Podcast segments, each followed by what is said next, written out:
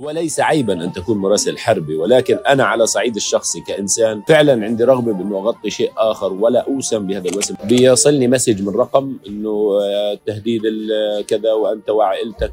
يعني صورته وبعثته داخليا للقناة والآن لأول مرة بتحدث فيه للعلن. بقية الزملاء لم أقابلهم آه، ابدا. يعني عميد وباقي الزملاء وفادي و وأحمد دراوشي والشباب اللي موجودين في القدس واحمد جرادات وكريستين لم أقابلهم وزميلنا مدير مكتب. مش محتاج أنا أكذب أو أختلق رواية هي مش مش مش حقيقية ومش دقيقة. هذه الخوذة والدرع فقط من أجل التسليم بأنه هذه يجب أن تلبس لكن لن تحمينا على الإطلاق اجمالي ما نستطيع تغطيته من مناطق قطاع غزة لا تتجاوز تقريبا ال 70% مما يحدث الناس تحب من يكون صادق معها فالبكاء مش محتاج تفسيرات كثيره يعني. أول حاجة بنشكر حمود اللي كان معنا مصور اليوم مساعد تقني أنا باسل خلف مراسل التلفزيون العربي في قطاع غزة. سعدت جدا بالوصول يعني إنه فعلا ننجز هذا هذا الأمر متعلق بلقائنا في تقارب بعد أيام من قطاع الاتصالات والإنترنت وظروف العمل الصعبة.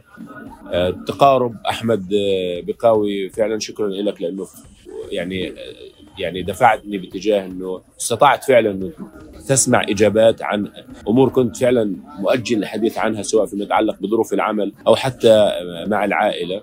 وفعلا نحن نتحدث عن يعني التقارب اللي نحتاجه. الناس تريد أن تسمع من سكان غزة ولا تسمع عنهم. وفي حديث كثير مما تحدثنا فيه كنت أتحدث فيه بين باسل وباسل. الآن أصبح في متناول آه، مشاهدي تقارب يستطيع أن يسمعوا ما الذي كنت أتحدث فيه مع نفسي واستطاع أحمد أن يخرجه للبث وللنشر. شكرا. اسال لي حمودي حب اللقاء. أنت يا حمود حبيت اللقاء؟ آه حبيته يعني حاجة لقاء جميل ويعني يستحق المشاهدة. هاي حمود يشيد باللقاء. وحمود ضيف عندنا يعني امبارح واليوم اجى عندي ونام معي بالسيارة اللي بنام فيها.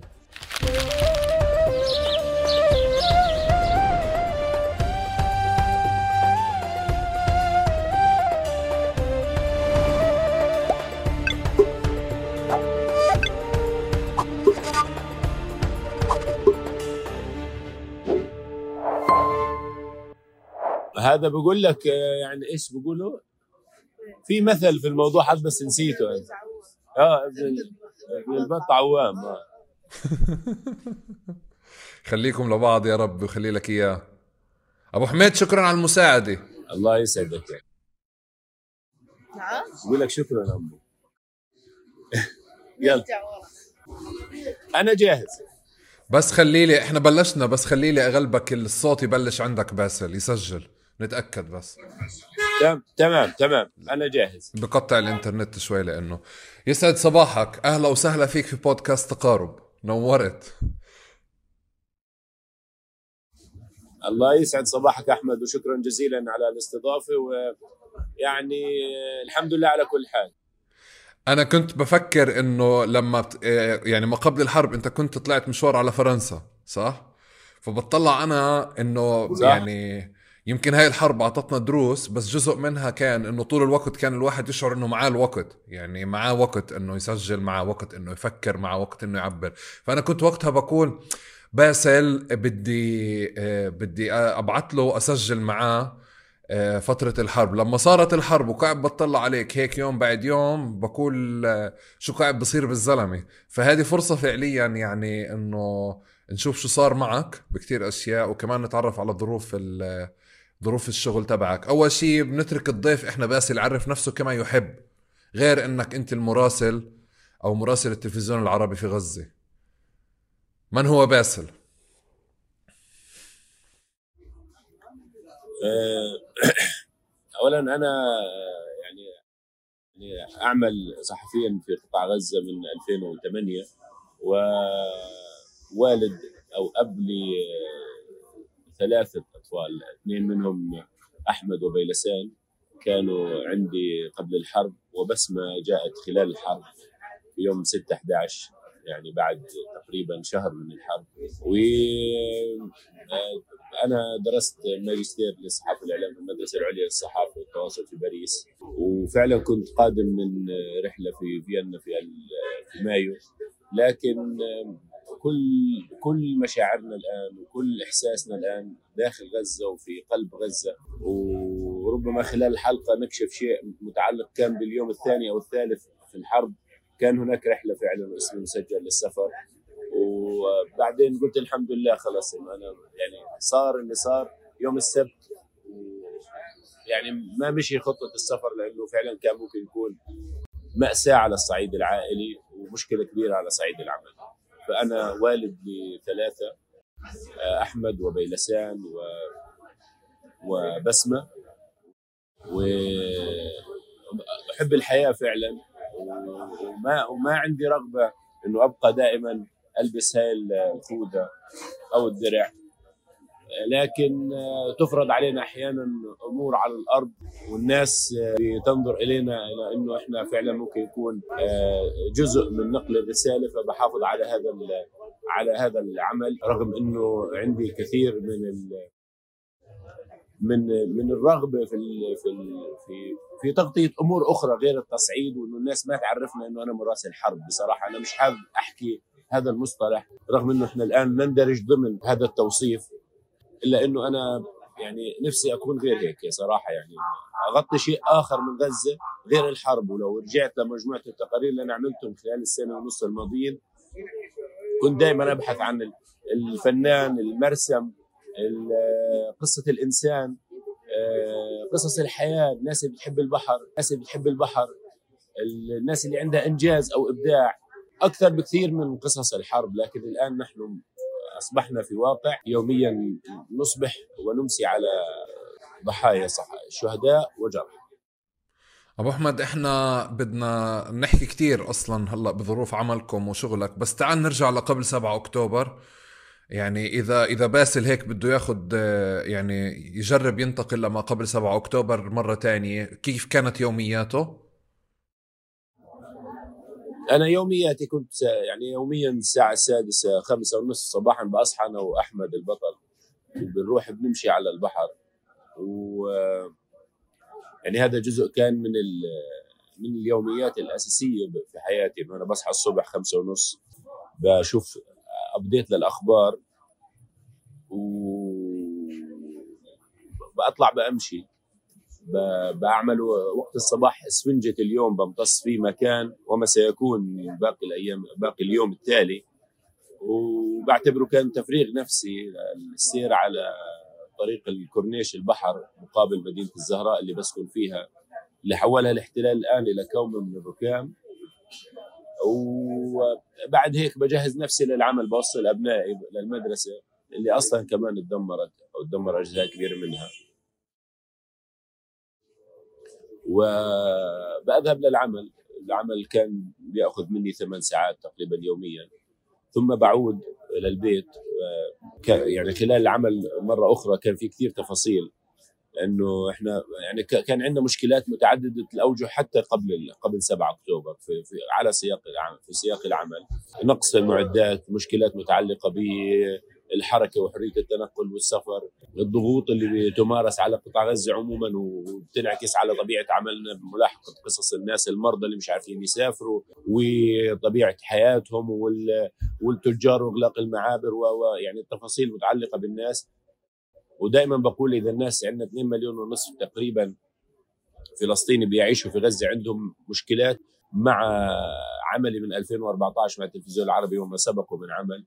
يعني تقريبا دخلنا في قصص معظم هؤلاء الناس. لماذا؟ لأنه يوميا نحن نتحدث عن 41 كيلو طولا قطاع غزة. آه، يوميا نتنقل في هذه المناطق وأسمع إلى قصص الناس ونعيشها ونحاول أن نترك أثر. يعني إحنا نحن أنا على صعيد الشخصي عندي قرار وقناعة إنه ما بدخل القصة اللي بصورها متجرد من من من فلسطينيتي متجرد من وطنيتي. لا أنا بدخل البيت بسمع القصة بنقلها للتلفزيون جزء من العمل. وبنحاول إنه نترك أثر نحاول التغيير نحاول التغيير الايجابي التأثير على هذه العائلة سواء بالدعم النفسي أو ب يعني محاولة المساعدة من خلال علاقاتنا مع الجهات المختصة ذات علاقة ل يعني محاولة فكفكة أي أزمة بمر فيها الناس. بالتالي بنصبح نمتص كل هذا الألم اللي بيعيشوه الناس. وكنا نفرح حينما يفرح حينما يكون هناك مهرجان أو سينما أو عرض فيلم أيضا كنا نفرح ونكون جزء من هذا الحدث ولكن آه، أعود إلى ساعات المساء في يومياتي. يعني لقاءات مع الأصدقاء وصديق من اصدقائي المقربين الدرجة الأولى أصيب والآن هو يعني منوم على الفراش. وصديق آخر بيته دمر الصديق الثاني يعني يعني كان عندي اثنين أصدقاء فعلا مقربين جدا نسهر مع بعض. الآن حتى المكان اللي كنا نسهر فيه تضرر فعلا تضرر وصار أصبح منطقة فيها توغل وما حد بيعرف عنها شيء. في ساعات المساء كنت بذهب مع أحمد وبيلسان على نادي الفروسية والنادي أيضا يعني نفقة الخيول اللي فيه من الأيام الأولى للعملية البرية والعدوان على قطاع غزة واستشهد السايس الخيل الموجود في نادي الفروسية اللي كانوا فيه وتفرق أصحابهم وأصدقائهم اللي كنا بنسهر معهم. وهذا هذا يومياتنا يعني بشكل أساسي لأنه بتعرف غزة ما كان فيها يعني وسائل ترفيه إلا بقليل قليل والآن صرنا بنترحم على تلك الأيام. بس بس بالشق الثاني من التعريف بالعادي كنت بسأل كل ضيف كيف بتحبش يتم تعريفك. ذكرت لي أنت هلا إنه كنت بت... كنت يعني تفضل أن لا تكون مراسل حربي بنفع احطها هاي واحدة من من الأوصاف التي لا تفضلها؟ وليس عيبا أن تكون مراسل حربي ولكن أنا على صعيد الشخصي كإنسان فعلا عندي رغبة بإنه أغطي شيء آخر ولا أوسم بهذا الوسم لأنه دعني أقول لك موقف. يعني آه، وإحنا قبل الحرب هذا قبل 7 أكتوبر في يوم من أيام الجمعة كنا نازلين تغطيه آه، اللي كانت آه، عودة مسيرات الحراك على الحدود. فوجدت مجموعة أطفال بعد عصر يوم الجمعة. أنا نازل بأجري للسيارة بجري للسيارة بس لأنه بدي ألحق الوقت مش لشيء آخر. فبسرعة الأطفال اللي في الشارع خافوا. فهذا الموقف كان مؤثر. حقيقة كان معي مصور عماد بدوان مصورنا في غزة. بقول له ليش؟ إيش اللي إيش اللي بيحكوا له الاولاد فالاولاد فعلا بيقولوا يبدو صاير شيء في شيء في حرب.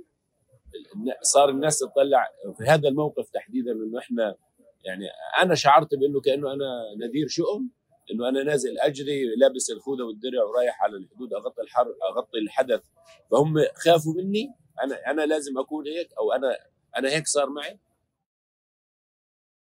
فزعلت. وهذا يعني هذا يعني جزء من مسلسل سابق لي إنه الناس فعلا بيترانا إنه إحنا بنغطي الحرب أو التصعيد أو حركتنا ممكن تكون في لحظة ما تكون عفوية لكن الناس يفسرونها على بشيء آخر. كمان هذا كان مزعج. فأنا فعلا ما ما عندي مشكلة أكون مراسل حرب ولكن أحب أن أكون غير هيك. في أشياء تانية ما بتفضلها؟ أوصاف تانية؟ يعني هذه على الأقل بس تحضر أحمد. يعني هذا التوصيف إذا إذا في تعريف عن نفسي. طبعا أنا ما درست في السنوات الأولى ما درست الإعلام. أنا درست تكنولوجيا في البكالوريوس. ومارست من 2008 العمل في الإذاعة. و2006 كان في عمل مكتوب. لكن لكن بعد هيك لما كملت الدراسة دراسات العليا وحصلت على الماجستير. فأنا فعلا يعني يعني بأرى إنه توصيف الصحفي والإعلامي والتوصيفات المتعلقة بالنواحي النظرية بستصعبها أحيانا بجد إنه لا يعني أنا مه... عندي مهمة بعملها بغض النظر عن أي قالب ممكن أوضع فيه. بس أنت بعيدا عن الصحافة مراسل حربي صحفي أو غيره. تمام بعيدا عن الصحافة والإعلام أنت حدا كيف كانت علاقتك بالسياسة؟ نشأتك بفلسطين بداية سؤال فلسطين بحياتك كيف كان؟ آه أنا عدت في 1994 في شهر آه، تسعة من ليبيا كنت في آه، مع عائلتي في ليبيا ولوالد منتمي لإحدى فصائل منظمة التحرير تأثرت كثيرا ب يعني أو عرفت منه كثير من ال من من يعني تشربت منه الوطنية فعلا وعرفت إنه الفلسطيني أينما ذهب وأينما كان لا يمكن أن ينسى قضيته. آه، عرفت منه المجلات اللي كان بيقرأها وكنت أقرأها وأنا صغير يعني حتى لما بديت أقرأ القراءات الأولى يعني بتقرا مجلة وحبيت الجريدة كمان. آه، على الرغم من إنه كان في الخارج في ليبيا يعني ما في إلا بعض النشرات اللي بتوصلهم. يعني ضمن ضمن سياق التثقيف والملحقيات اللي كانوا بيعملوا فيها. و وعرفت منه وسمعت ومنذ الصغر مرسيل خليفة والأغنية الوطنية الفلسطينية اللي كنت برددها بدون ما أفهم يعني يعني شو معناها الحقيقي لأنه أنت برا ما بتشوف لا جدك ولا جدتك ولا أعمامك ولا ولا ولا حارة المخيم البريج اللي هم منه. ولا ولا ولا ولا شيء بس لما رجعت وبدأت يعني خلص أنخرط في الشارع مباشرة بسرعة بسرعة بتبدأ تفسر الأشياء اللي أنت كنت تشعر فيها برا وتقارنها باللي أنت بتشوفه. يعني إذا بتغني أي أغنية حتى من أغاني الثورة وفرقة العاشقين وغيره فأنت بتشعر مباشرة إنه لا الإحساس اللي كان آه، اللي كنت أشعر فيه لما بغني هذه الأغنية مش إحساس مجرد هو ينعكس أو انعكاس لشيء كان فعلا يحدث. داخل مخيم رجعت وأنا صغير يعني في مراحل ابتدائية. ولم أنخرط وما زلت مقتنع بأنه أنا من خارج إطار التنظيمات سأكون يعني سأكون أفضل بكثير على الصعيد الشخصي من إني أكون فعلا منتمي ولم أنتمي ابدا لأي تنظيم فلسطيني. لقناعتي الشخصية بأنه يعني هناك عندي أنا على الصعيد الشخصي عندي ملاحظات كثيرة للبرامج التي يعني يتحدث عنها يروج لها التنظيمات بما فيه التنظيم اللي كان والدي يعني يعمل وطنيا من خلاله. وفي في في عام 2008 استشهد أخي وهو كان على مرتبات السلطة الفلسطينية استشهد في اشتباك شرق مخيم البريج بقصف مدفع إسرائيلي.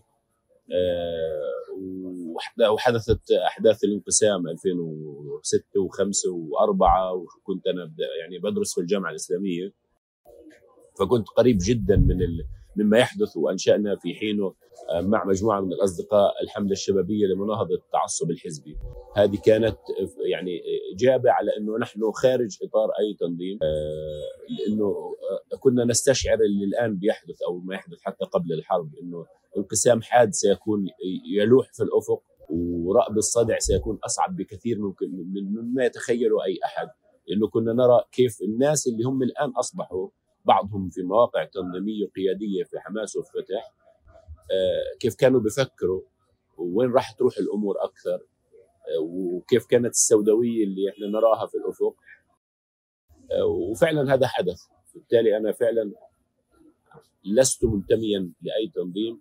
واعتقد انه أنا فلسطينيتي اكبر من اي تنظيم طيب بس آه، بعد أيام آه، سريعة يعني مع بالتفاوت ما بين القنوات والمنصات الإعلامية آه، خليني أحكي إنه صرنا نشوف المراسلين والقنوات والمنصات بتستنفذ إمكانياتها للتغطية شوي شوي أو فعليا بتستنفذ بعدين ترجع تشحن مرة تانية. فهذا سؤال كان يعني طرح فرض حاله علي بمحاولة التخيل ما قبل 7 أكتوبر. كان هنالك حصار على غزة. واضح لي أنه حتى في أكثر من سياق في ذكر على قضية المعدات في ذكر في في ذكر على قضية حصار المعدات نقص المعدات الإمكانيات وكذا. ممكن تحكي لي على مستوى شغلك؟ على مستوى تقني وإمكانيات فعليا؟ شو الإشي اللي بيختلف عن مكان تاني ما قبل 7 أكتوبر؟ إذا إذا أنا فهمت السؤال أنت تقصد شو النقص اللي كان أو المشكلات اللي قبل وكيف تفاقمت بعد سبعة صح؟ بدي أفهم بالضبط بدي أفهم في مشاكل كثير اليوم قاعدة بتتفاقم هي ما بلشت ب 7 أكتوبر واضح لي إنه فعليا حتى طبعا. المراسلين بغزة ما كانوا مستعدين لهيك ظرف مطلقا يعني بأفضل حالات التلفزيونات. قاعدين بنشوف إنه حتى اللي كنا بنتخيل إنه اللي عنده أعلى إمكانيات كمان قاعد بيستنفذ إمكانياته. فبدي أحاول أتخيل المشكلات اللي كانت موجودة ما قبل 7 أكتوبر. شوف عزيزي هذا هذا الدرع اللي أنا لابسه جانا في 2015 وهذه الخوذه هذا الدرع يعني في معدن بصير إكسبيرت بعد فترة فعلا هو إكسبيرت وخرج على الخدمه من فترة إذا إذا بالمقياس الحقيقي. ووصلنا بعد معاناة من خلال صحفي وصلوا لصحفي آخر ثم وصلنا إلى هنا. بالنسبة للمعدات تعرف كان موضوع آه، دخول المعدات من معبر كرم أبو سالم قصة معقدة ويحتاج إلى تراخيص وانتظار وقت طويل وكان عندنا كاميرا أو كاميرتين موجودات وكاميرا أخرى تلفت ولم نستطع إخراجها للصيانة. كان عندنا لابتوب آه، شريناه في 2015 يعني بيحتاج بطارية. لابتوب من آه، شركة أبل بيحتاج بطارية. معاناة قصة وحكايه تخيل الايميل رايح إيميل راجع طب كيف ممكن نوديه على رام الله؟ لا. نوديه على مصر. طب نوديه من طريق مين؟ عن طريق مين؟ بس عشان نعمل صيانة للابتوب وصلات بسيطة وصلات قطع يعني بين الكاميرا وجهاز الصوت. كنا بنحاول نبحث عن يعني من وين نجيبها قبل الحرب عندنا قائمه معدات فعلا عندنا قائمه معدات يعني تتجاوز خمس أو ست قطع مهمة أساسية. حاولنا نجيبها قبل الحرب وما لقيناها ما قدرنا نجيبها لأنه فعلا كان في تضييق على الطريق اللي الطريقة اللي إحنا ممكن نجيب فيها ومعقدة جدا وعدا عن طبعا قضية الأسعار. هذا فيما يتعلق بالمعدات. المشكلة الأخرى المتعلقة بهذا هذا الجانب هي مشكلة حرية التنقل. يعني إحنا قدمنا أكثر من مرة لأنه نلتقي بزملائنا تخيل في رام الله والضفة والقدس ولم نجتمع لمرة واحدة داخل فلسطين. أعتقد إنه هذا المشهد أيضا عند زملاء آخرين صحفيين يعني يعملوا بهذا الإطار. وكل حواراتنا وكل لقاءاتنا عبارة عن الإيميل والواتساب والوسائل التواصل لكن فيما يتعلق بالالتقاء لمرة واحدة كان صعب جدا. قدمت أكثر من مرة وقبل على صعيد الشخصي وبعض الزملاء الآخرين في المكتب بالرفض رغم إنه من يقدم لنا مؤسسة يعني آه، دولية التي قدمت لي للذهاب إلى الضفة الغربية والالتقاء بزملائي. كان صعب جدا آه، خبر إنه مرفوض. طب شو ليش مرفوض؟ شو عامل؟ طب هل نستأنف على هذا هذا الرفض؟ وكنت متأكد تماما إنه الموضوع مش متعلق بشخص إنما هو مزاج سلوك إسرائيلي يعاقبنا فيه بطرق مختلفة يعاقبنا بعدم إدخال المعدات ويعاقبنا برفض التقائنا لمرة واحدة. زميل طياره قابلتها في إسطنبول لأنه ما قدرتش اشوفها بعد عمل من تقريبا خمس سنة أربع سنوات من 2014 ل 2018 قابلتها مرة واحدة. بقية الزملاء لم أقابلهم آه، ابدا. يعني عميد وباقي الزملاء وفادي وأحمد دراوشي والشباب اللي موجودين في القدس واحمد جرادات وكريستين لم أقابلهم وزميلنا مدير مكتب موسى كمان. ما قابلناهم ابدا ولو لمرة واحدة فقط طياره استطاعت مقابلتها لقائها في إسطنبول وكانت يعني محض الصدفه ولم يكن شيء مرتب.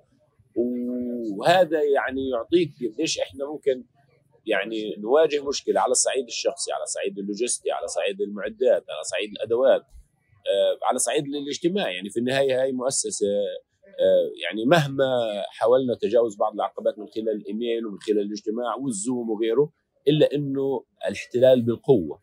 يعني يفرض علينا إنه لا نلتقي وأعتقد إنه هم كمان حاولوا يوصلوا وما قدروا يوصلوا. آه، بعد ألف بعد بعد الحرب آه، طبعا في هناك نقطة إنه هذه المرة الثانية والثالثة نحن نتعرض مكتبنا المبنى اللي فيه مكتبنا في برج الجوهرة في 2021 قصف وخرجنا عن من المكتب في الثاني في اليوم الثاني وفعلا مكتنا بقية ال 11 يوم كانت. إحنا من اليوم الثاني نزلنا من المكتب خلص لأنه قصف من الأسفل بعد إخلاؤه وصرنا في الشارع. يعني نمنا باقي ليالينا اللي عند اللي عندي اليوم ال 11 في الشارع. وكان في يعني إمكانية إنه نضل وقت طويل في داخل مستشفى الشفاء وندور على مكان مبيت يعني لساعات ثم نعود للمكوث في الشارع. أنت لا تستطيع أن مع إنه كان البرج يعني على سطح البرج هناك إطلالة كانت تطل على مناطق مختلفة من غزة ولكن خرجنا عن عن عن هذا المكتب بسبب الاستهداف ودمرت أجزاء من المكتب ولاحقا أزيل البرج لأنه كان في قرار إزالة. في 2000 وفي في بعد 7 أكتوبر يعني من الأيام الأولى كنا نواجه الخطر وكنا نعتقد انه خلص يعني سيقصف البرج أو سيستهدف محيطه مكثنا وقت لكن في اليوم السادس أو السابع أعتقد صار في تحذير وتهديد وقصف لشارع الرمال اللي إحنا موجودين فيه. وخرجنا حالنا حال بقية الزملاء. قررنا الخروج لمجمع الشفاء المرحلة الأولى. ويوم 13 لما صار قرار إنه جنوب وادي غزة غير غير شمال وادي غزة. قررت فعلا مع بقية الزملاء بالتشاور إنه مكوثنا في هذا المكان. ربما يهدد حياتنا بالخطر وإحنا لا نتنقل كأشخاص ولا ولا حتى كعائلات. إحنا بنتنقل مع مع خمس أو ست آه، آه، أعضاء في الفريق ومعنا كمان معدات ثقيلة. واجه بعض الزملاء لاحقا اللي بقوا في غزة مشكلة إنهم تركوا معداتهم وأتوا إلى هنا، إحنا نعتمد على هذه المعدات يعني فقدانها أو غيابها بسبب أي طارئ ممكن يحدث. الآليات تقطع الطريق وحدث كان ممكن يفقدنا الاستمرار في نقل الصورة.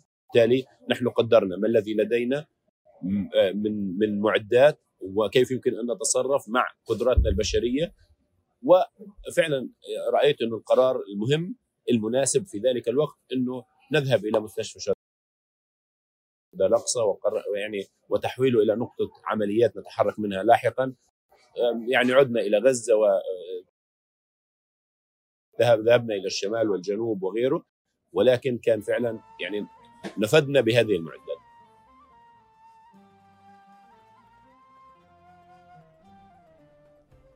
باسل؟ آه. باسل رح آجي رح رح يعني يمكن رح آخذ قضية الشمال والانتقال فعليا للجنوب كمحطه بحوارنا بس بدي أرجع قبل وأرجع للجانب الاجتماعي أكثر آه، بدي أشاركك إشي أنا بفترضه. إنه بطبيعة الحال أي حدا بيشتغل مع مع مؤسسة مع جماعة مع زملاء في بتصير في علاقة اجتماعية وبشعر الواحد إنه هو جزء من مؤسسة جزء من شبكة جزء من أصدقاء. الآن معظم أو غالبية حتى المراسلين الصحفيين اللي في غزة في خصوصية يمكن بعدم لقائهم وعدم اجتماعهم بزملائهم عدم اجتماعهم بمؤسساتهم. فعندي شعور ما بعرف إذا هذا دقيق إنه يشعر المراسل نفسه وحيدا حتى بهذا السياق. يعني بمكان تاني فعليا بظرف مثل هذا بتلاقي في موفدين آه، آه، بيجوا لعندك بزوروك بدعموك بيبعتوا لكم آه، مقدمين ومراسلين من مكان تاني. وبنفس الوقت فعليا في بعض في بعض الحالات مدراء من المؤسسة بيجوا بزوروكم. بحالة الحصار اللي موجود عليكم قديش بتشعر حتى يعني بالوحدة خليني أحكي بهذا المنطلق بالوحدة المهنية بعرفش إذا هيك بنفع نسميها اللي اللي بتصعب عليك حتى التواصل مع مع الزملاء والمؤسسة وحتى ممكن تأثر على أدائك المهني باتخاذ قرارات يعني.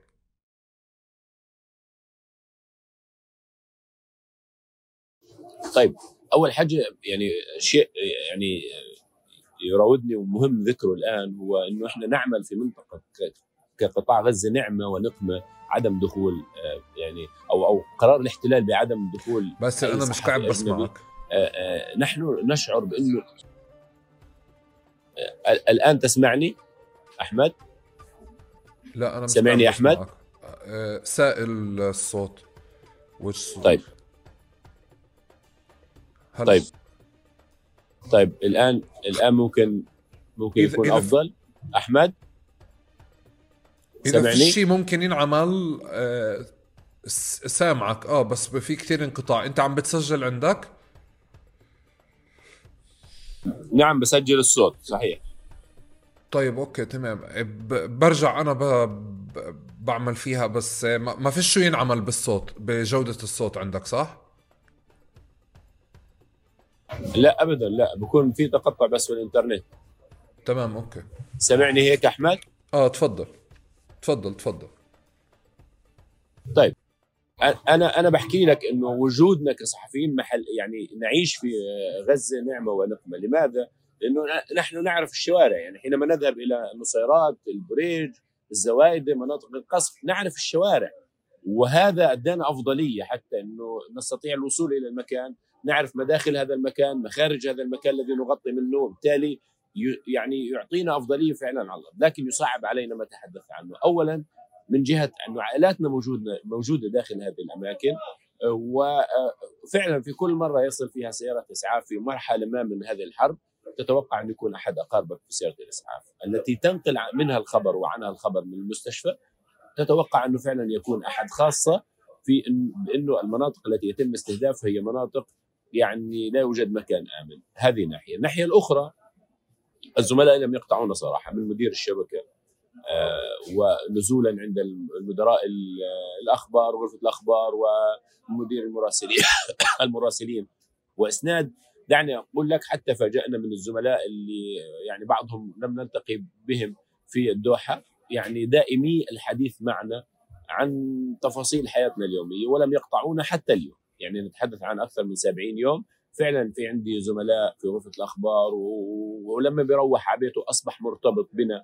وخليني أقول لك إنه العلاقة كمان زادت قوة عن ذي قبل لأنه كنا في الأول يتحدثوا معنا من بين 70 من من أو أكثر من المراسلين في المناطق. ولكن يعني مع بدء الحرب وإنه أصبحنا فعلا نحن الذين نظهر دائما وننقل الخبر والعلاقة مستمرة عمل أصبحوا فعلا حتى حينما يعود بعضهم بعض الزملاء في الدوحة. وفي بقية المكاتب الخارجية يواصلوا الحديث معنا ويسألون عن كل شيء متعلق بالعمل وعلى صعيد عائلاتنا. ويوم ما أجت بسمة فعلا يعني كان كان تلقيت اتصالات من من معظم الزملاء والزميلات الموجودين هناك. وكان هذا فعلا جزء من الإسناد إنه وأقول لك رد على سؤالك ابدا ابدا ابدا لم أشعر بالوحدة في خلال العمل. والدعم متواصل النفسي لأنه فقدت فعلا يعني كنت حصلت على على تدريبات قبل الحرب على الصعيد الشخصي يعني كنت مهتم بالحصول على التدريبات من بينها. كيف يكون عندك مرونة نفسية في مرحلة ما؟ يوم أنا كتبت يعني تغريده إنه فعلا فقدت كل الأدوات اللي ممكن تسهل عليك وتعطيك أكثر مدة من المرونة النفسية فقدتها استنفدتها فوجدت اتصالات من الأصدقاء من الزملاء في العمل على صعيد المديرين وعلى صعيد الموظفين اللي معنا يعني أعطتني شحنة إضافية أنا مستمر منها لحتى الآن. okay. آه بمكان تاني باسل عندي كمان هيك آه استفسار إنه في ثنائية بحاله مثل حالتك. بظرف مثل اللي أنت بتعيشه في فرصة للتنجيم. يعني بظرف مثل هاد في فرصة لأنك أنت تتقدم مهنيا تعمل أفضل تقرير حياتك أفضل قصص وأفضل تغطية وكذا. وبنفس الوقت في معادلة ثانية فكرة الخوف على نفسك على زملائك على على أهلك على ناسك كونه كمان من الصعب تقدير أماكن الضرب أو من الصعب أماكن الاستهداف أو حتى من الصعب يمكن بنفع نحكي إنك آه، تفكر إنه أهلك أو عائلتك على الأقل بمكان آمن. كيف تتحرك بين هدول الثنائي بين هدول النقطتين؟ شوف إذا إحنا يعني في في الأيام الأولى بعد خروجنا من المكتب كان عندي قرار وقبل حتى يعني اليوم الثاني آه، تحدث معي السيد مدير القناة وأبلغته آه، يعني يعني بنتحدث عن ظروف العمل وما إلى ذلك فأبلغته إنه نحن أنا على الصعيد الشخصي لدي قرار بالاستمرار حتى آخر محاولة يمكن فعلها لبقاء الصورة. وهذا كان قرار شخصي وله علاقة ب حتى يعني لاحقا انعكس على بقية الفريق إنه نحن لدينا قرار لا ننزل على الهواء ابدا لأنه مسؤولية ظهور واستمرار ظهور قناة العرب من هذه الصورة بعد كل ما عملناه خلال السنوات الماضية وكل ما كان سيختلف عما سيكون وكنا نقرأ هذا في اليومين الأوائل بعد ما صار حدث 7 أكتوبر صباحا. أول شيء في اليوم الأول الساعة كان الحدث 6 ونص صباحا. سبعة كلنا أو أقل كنا كلنا موجودين في المكتب. وأنا مباشرة أخذت قرار بإنه أذهب إلى منطقة شرق مخيم البريج لأني بعرف المداخل والمخارج هناك. وصورنا مادة ووك ان توك موجودة ووثقت لحظة خروج. يعني أنا كنت بشوف المقاومين الفلسطينيين بيخرجوا من المناطق والقصف من جوارنا قصف إسرائيلي عنيف كان من جوارنا. وثقنا الحدث ونقلنا حتى قصة الناس الموجودين هناك اللي تفاجئوا بالحدث وعدنا. لم أتجاوز الحدود. كنت في منطقة تقريبا 800 أو 900 متر آه، آه، يعني بعيدا عن الحدود بين قطاع غزة والأراضي المحتلة عام 48 وعدت بالصورة وبثينا الصورة مباشرة. كنا من أوائل الناس اللي بنبث هذه الصور من هذه النقطة تحديدا ألسن الدخان والهب وما إلى ذلك. وعد الآن كانت في تلك اللحظة لسه عائلتي موجودة والدي ووالدتي وأبنائي موجودين في في المنزلين. وكان في اتصالات كثيرة إنه شو اللي بصير وانتبه ولا تخاطر و... لكن كنت في المنتصف. لا أريد أن أخسرهم ولا أريد أن نخسر أن ننقل للناس الصورة التي تحدث. الآن بعد ذلك حدث كثير من الأحداث اللي كنا يعني على مسافة قريبة جدا من قصف مدفعي ونقلنا على الهواء أو أو استهدافات. يعني منطقة دخلت منطقة بني سهيله في يعني صباحا كنا في منطقة القرارة وساعات العصر كانت آلية الاحتلال توغلت في تلك المنطقة. لكن والقصف من حوالينا يعني من شمالنا من شرقنا قريبة جدا نحاول الاحتماء.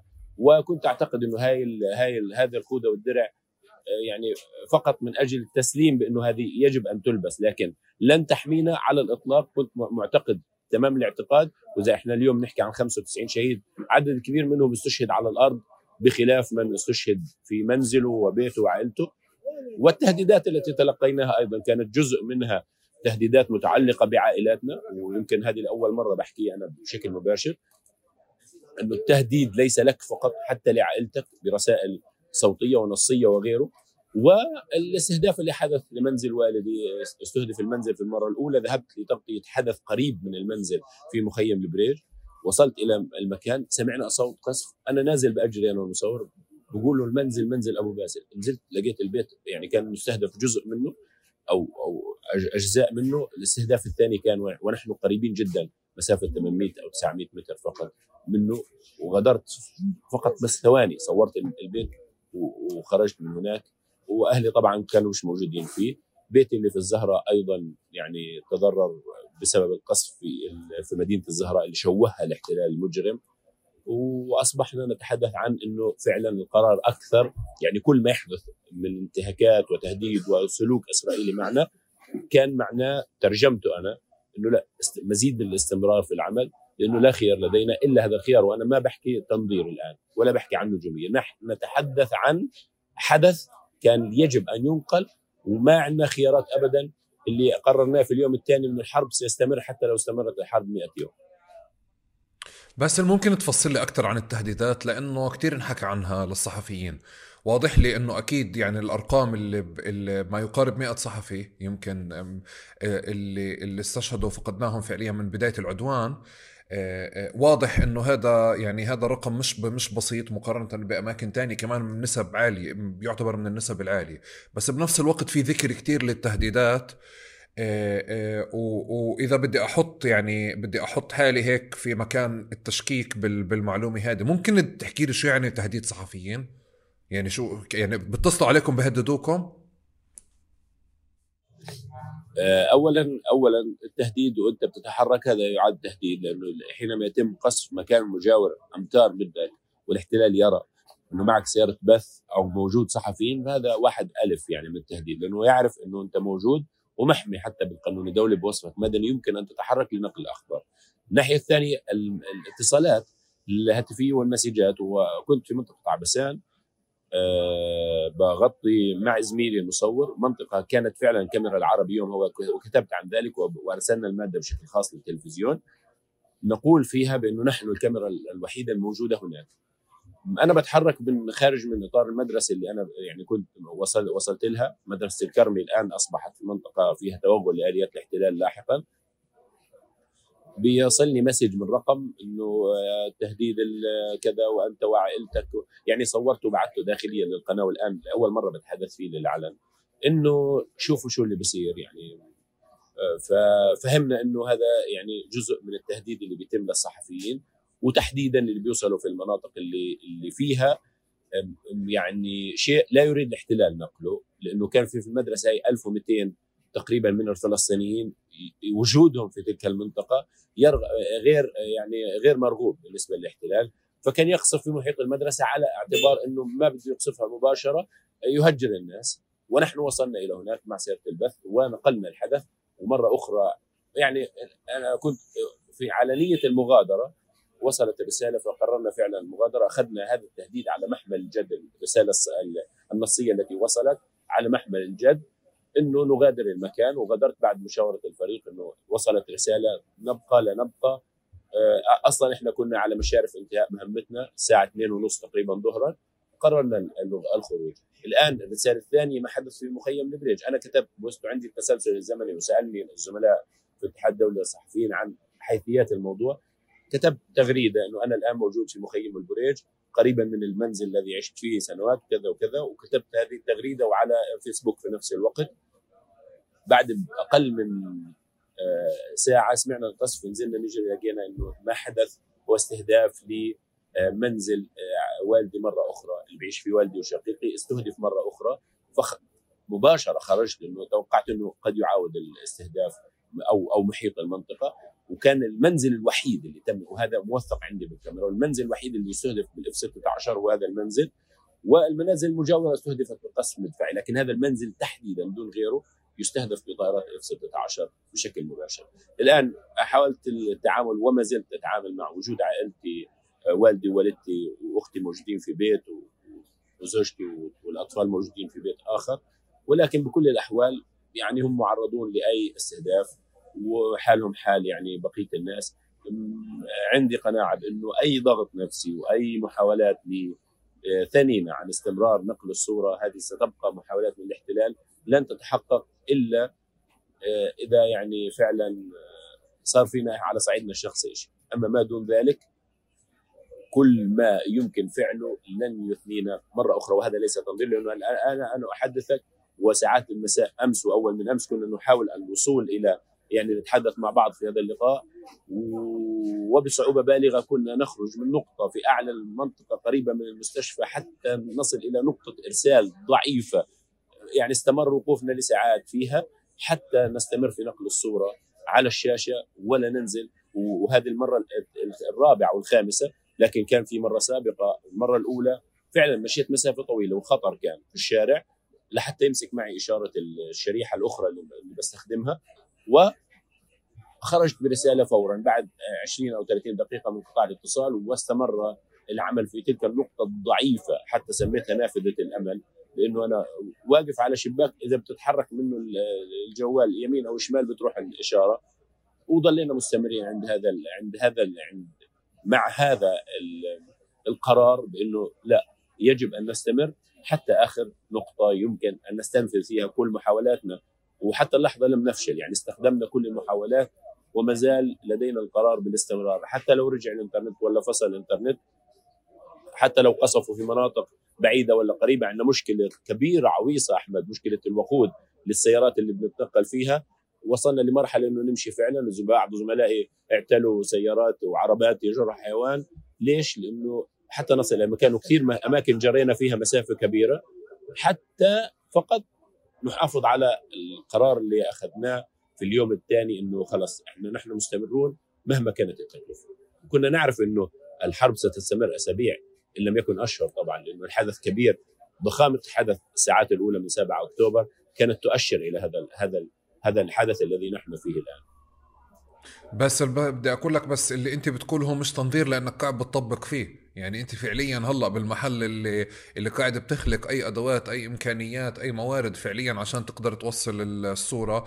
وبظن يعني حتى شرعي إنه لأي حدا فيكم إنه يقول أنا ما بدي أكمل أو مش قادر أكمل أو أشعر بالقلق أو الخوف يعني بالأيام هذه كلها شيء كثير مشروع. فالاستمرار فعليا بحد ذاته بالظروف اللي قاعدين بنسمع عنها يعني آه، لحاله بنفي بنفي كل فكرة التنظير على الإطلاق. بدي أكمل معك بس بقضية الاتصالات. إحنا لما انقطع الاتصالات أنا على مستوى شخصي شعرت بالخوف كثير يعني من في خوف آه، صابني آه، ما ما ما مر علي بحياتي. وبعتقد إنه يعني عشت عشت ظروف مش بعيدة عن عن القصف والحروب أو فكرة الموت أو فكرة التغييب.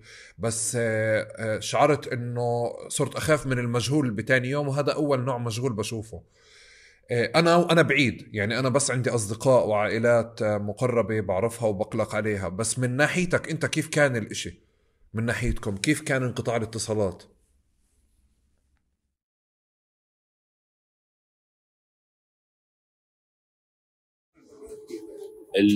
أحمد نحن نتحدث عن يعني في هذا الموضوع فقط أسمح لي. أعطي الشباب مفتاح السيارة مش معي. آه، الموضوع المتعلق بالاتصالات في المرة الأولى كان مفاجئ صراحة وكنا نتوقع انه إنه الاحتلال يفعل كل شيء لكن أن ينقطع الاتصال مع العالم تماما كان مشكلة كبيرة ومباشرة أنت بتفكر باتجاهين، الاتجاه الأول عائلتك لأنه بتنقطع عنهم الاتصال، في الانقطاع الأول كانت زوجتي ما تزال حامل، يعني ما كانت ولدت في المرة الأولى اللي انقطع فيها الاتصال، وكان قلق إنه كيف بدها تروح على المستشفى؟ ولو صار فعلا إنه بدها صار مضطر إنه الآن صارت في حالة ولادة كيف بدها تروح؟ ومين وكيف بدها تتحرك؟ لأنه فيش سيارة موجودة في المكان اللي غاد وفيش طبيب قريب ومستشفى واحد أنا بعرف انه مركز العودة بعيد كيلومترات يعني تحتاج فعلا لمركب اللي تتحرك فيه. ومنقطع تماما. وما في إمكانية في الليل لأنه انقطع أول مرة الساعة ستة ونص أو سبعة مساء. ما في إمكانية إنك تتحرك مشي على الأقدام حتى للمكان لأنه عرضة للخطر. فسلمت الأمر خلص إنه يعني تركت أمرهم لربهم يعني. ما في إمكانية إنه أنا أتدخل واستنفذت كل المحاولات اللي ممكن أروح فيها باتجاه إنه أوصل البيت اللي هم موجودين فيه. وضغط نفسي رهيب. لكن في المقابل السؤال الثاني الشق الثاني من شو أنا بعمله في هذه اللحظة؟ إنه بدنا نستمر في الصورة. فمشيت في الشارع اللي من مستشفى شهداء الأقصى اللي إحنا موجودين فيه. مشيت طبعا ما في إرسال ابدا. كان معنا شريحة أخرى بنستخدمها. يعني للاتصال في هذا الوقت. مشيت في الشارع وين وين ممكن يوصل معي نقطة؟ فوصل معي نقطة. نقطة فيها إشارة شحطة واحدة يعني على الجهاز. بعثت للزملاء أرجو أنكم تكلموني فيها. وفعلا يعني مسك الاتصال كلموني. دخلت في مداخلة صوتية. أنت ممكن ترجع تسمعها وموجودة على اليوتيوب ممكن. اتصال رديء صعب جدا يعني كل بيسمعوا كلمة وعشرة لا.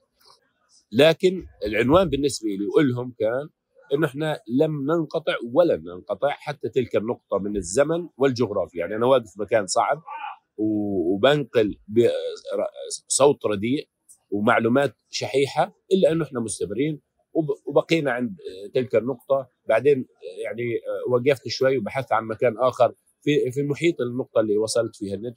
طلعت على مكان أعلى شوي لقيت في شباك في داخل المستشفى مطل على المنطقة الشرقيه وقفت فيه ووجدت ذات ذات الإشارة الضعيفة ومن هناك استمريت لأيام يعني مكثت حتى عادت الاتصالات والإنترنت وأنا معلق على الشباك والجهاز بيدي يعني أنا حامله زي هيك وببعث المداخلات وبعمل مداخلاتي وأنا في المكان اللي اللي اللي هو مش مخصص ولا لشيء هو مخصص لعلاج الناس والمرضى وما إلى ذلك والأطفال حتى يعني لكن مقابل إنه تبقى الصورة تحملنا ما كل ما هو دون ذلك لأنه آه، إحنا حكينا في موضوع المعدات لم يكن لدينا جهاز أجهزة اتصالات دولي ثريا وغيره ولم يكن لدينا استعداد أصلا لموضوع إنه يكون بهذه المفاجأة وحتى استوعبنا الحدث من ناحية التقنية والتعامل مع لأنه معظم سيارات البث الخارجي الموجودة آه، كانت يعني بتعمل فيها قنوات أخرى فصعب إنك يعني تنزل قناة أخرى عشان تطلع أنت.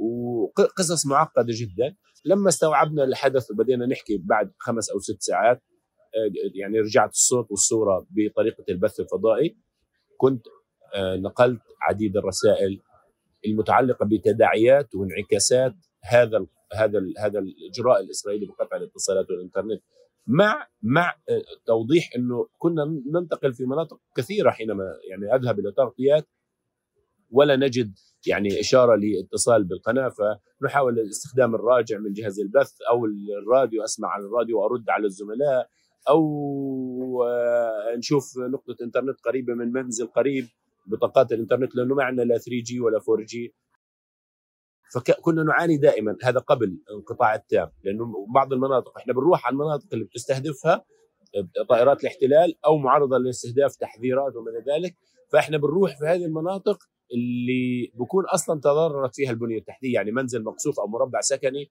طبيعة الحال بيكون انقطع في الإنترنت فأنت بتكون يعني معلق على خيط رفيع جدا يمكن أن تتواصل فيه مع المحطة. جهد بشري كبير ضغط نفسي كبير في الميدان مع آه، مخاوف اعاده القصف والقصف وحدث إنه مناطق قصفت واعيد قصفها واستشهد فيها رجال دفاع مدني. ثم بعد ذلك تقرر إنه لا. رغم كل هذا هذا القتامه والسوداوية نحن مستمرون. طيب هذا بالعادة لما بنحكي عن قطاع الاتصالات بنكون نحكي عن غزة وبراها بس بجانب من من من من جريمة انقطاع الاتصالات فكرة حتى انقطاع الاتصالات بين أهالي غزة بينهم وبين بعض. وهذا على شغلكم بيأثر بفكرة إنه أنت بطل عندك مصادر بطلت قادر على يعني على على الاتصال بمصادرك بالمتعاونين معك أو معارفك حتى للحصول على الخبر. وأظن من يومين يعني أنت كتبت كمان تغريدة حول مصاعب هذا الموضوع. ممكن تحكي لي تقنيا أصلا أنت كيف تشتغل الخبر؟ يعني آه، خلينا نتجاوز قضية انه أنت بدك تبعت الخبر للمحطة بس أصلا كيف بتجيبوا الأخبار؟ أيوه يعني أنا موجود آه، اولا يعني بعد قطع الإنترنت والاتصالات رجعنا لورا من, من أمام كنا دائما ننقل من أمام قسم الاستقبال والطوارئ.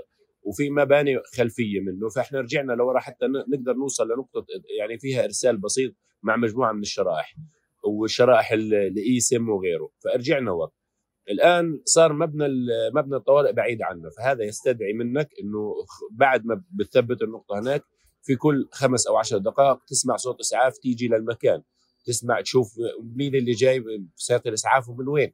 وتمشي مسافة لمبنى مقر الإسعاف والطوارئ اللي هو خارج إطار أسوار مستشفى الشهداء الاقصى بعيد تقريبا 200 300 متر. كل ربع أو نص ساعة بدك تروح لهذاك المكان تسمع من المسعفين وضباط الإسعاف أو هنا في قسم الاستقبال والطوارئ شو اللي صار.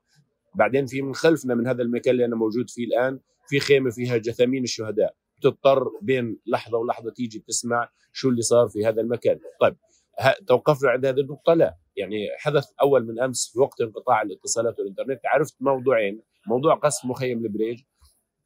جمعت شهادات من الناس اللي وصلوا مباشرة يعني من مكان القصف إنه في قصف وهذا المكان موجود في منطقة block 6 عرفت المكان لأنه أنا يعني عشت في هذاك المنطقة وقت طويل.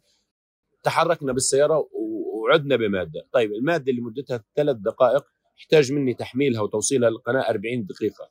أو أكثر حتى 40 دقيقة حتى أرسل ماده ووك أن توك في الوضع الطبيعي ما بتاخذ كل هذا هذا الوقت ليش؟ لأنه إشارة ضعيفة جدا الإنترنت ضعيف جدا لا يمكن نقل المواد آه، لاحقا كان هناك قرار من إدارة المستشفى بنقل آه، توسعة آه، توسيع العمل في مركز صحي في مدرسة تم تحويلها لمركز صحي. تحركت إلى هناك مع زميلنا المصور عماد وصلنا للمكان نقلنا المكان طائرات استطلاع مخيفة لأنه في حركة يعني كانت للاطباء وما إلى ذلك وطائرات الاستطلاع على مستويات منخفضة جدا.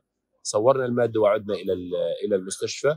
أيضا احتاج مني تقريبا يعني بين نص ساعة وأكثر فقط وبين قوسين متشعلقين على الحيط حتى نبعث هي على الدرج حتى نبعث المادة الصغيرة اللي يعني بحجمها صغير لكن مهمه من حيث نقل الصورة.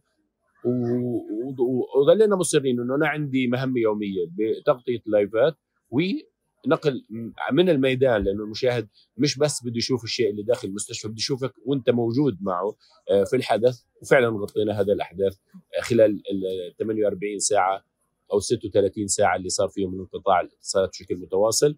وبالتالي عندك مشكلة في الوصول للمكان تردد دائم على بين المباني اللي عند الأطباء وقسم الاستقبال والطوارئ وثلاجات الموتى والشهود العيان اللي بيجوا من المناطق و 200 آه، أو 300 متر يعني كل 10 15 دقيقة بدك تروح على مقر الإسعاف والطوارئ تشوف شو اللي بيصير ليل بنهار حتى ترسل الأخبار. هذا هذا من حيث المكان اللي أنا فيه. طيب كيف بنوصل للمعلومات من أماكن ثانية؟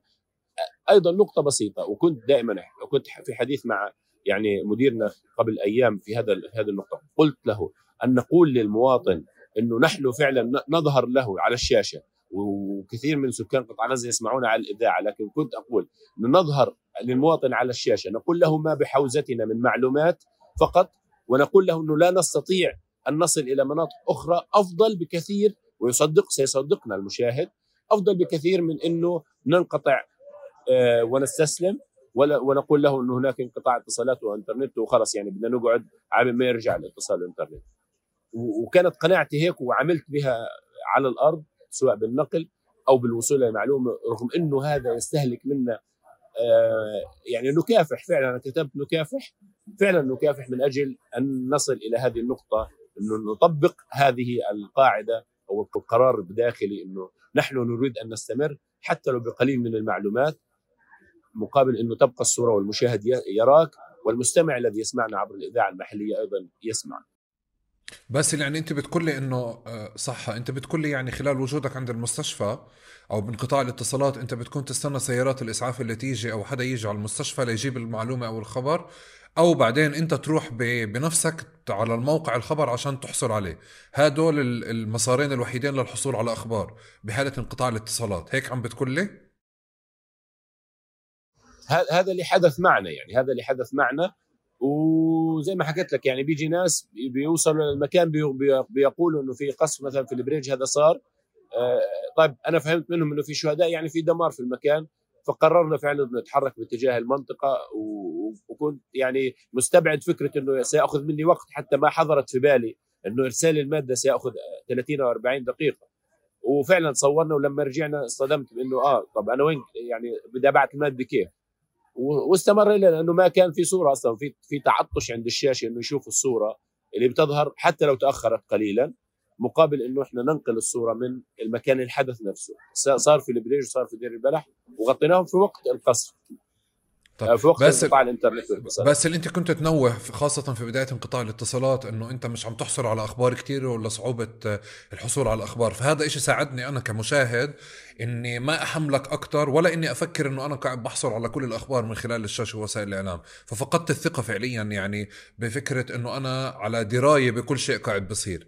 إذا بدي أسألك سؤال تقني مع مرة بعد مرة قاعد بصير انقطاع كثير وبترجع الأخبار. آه، قديش إذا بنفع تعطيني تقديراتك أو نسب وتناسب الأخبار اللي قاعدة بتوصلنا إحنا برا قديش هي نسبتها من المشهد الكبير أو من عموم الأخبار اللي بتفكر حقيقة إنها موجودة على الأرض؟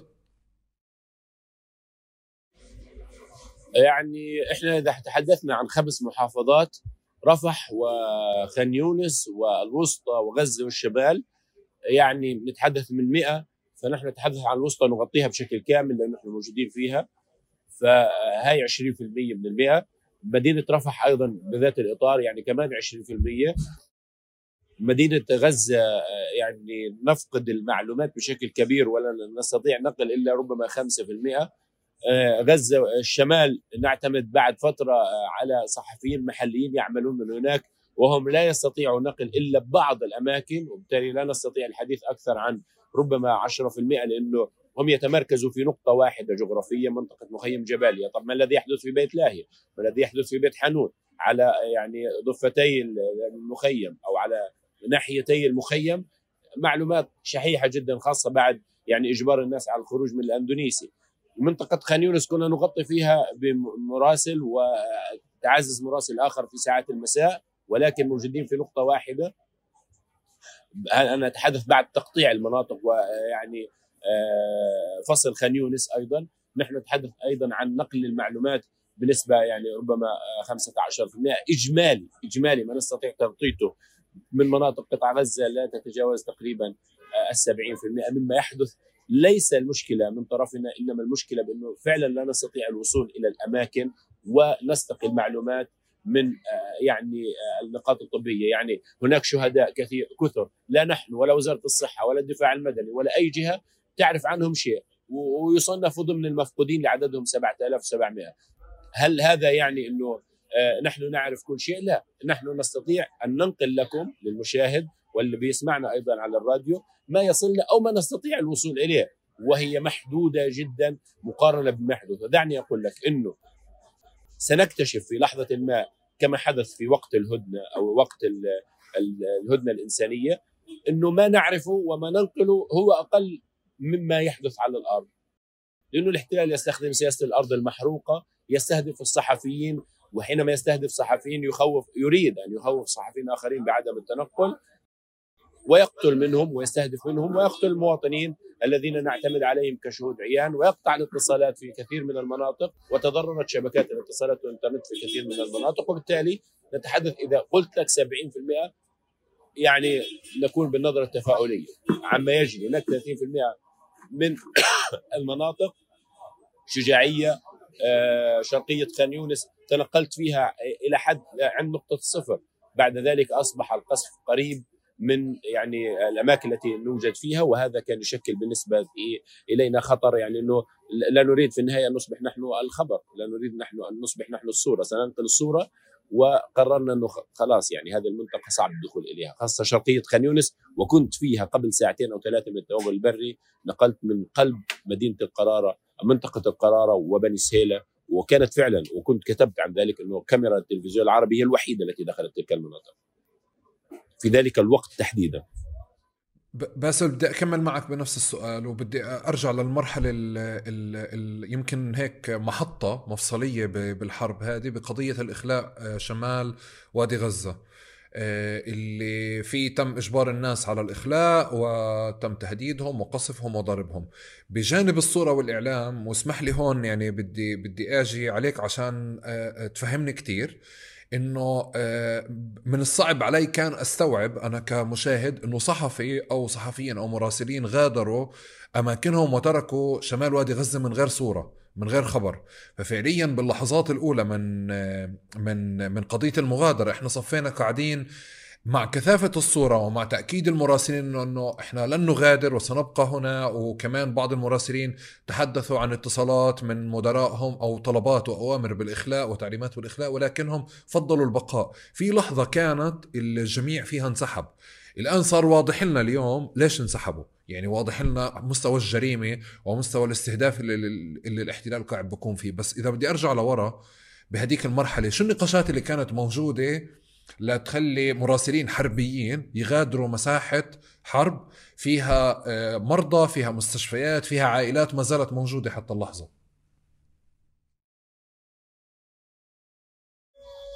هو ما كانش نقاش طويل صراحة هو كان نقاش سريع جدا وحاسم إنه أنت يا إما تستمر يا إما تبقى هناك ولا تستمر.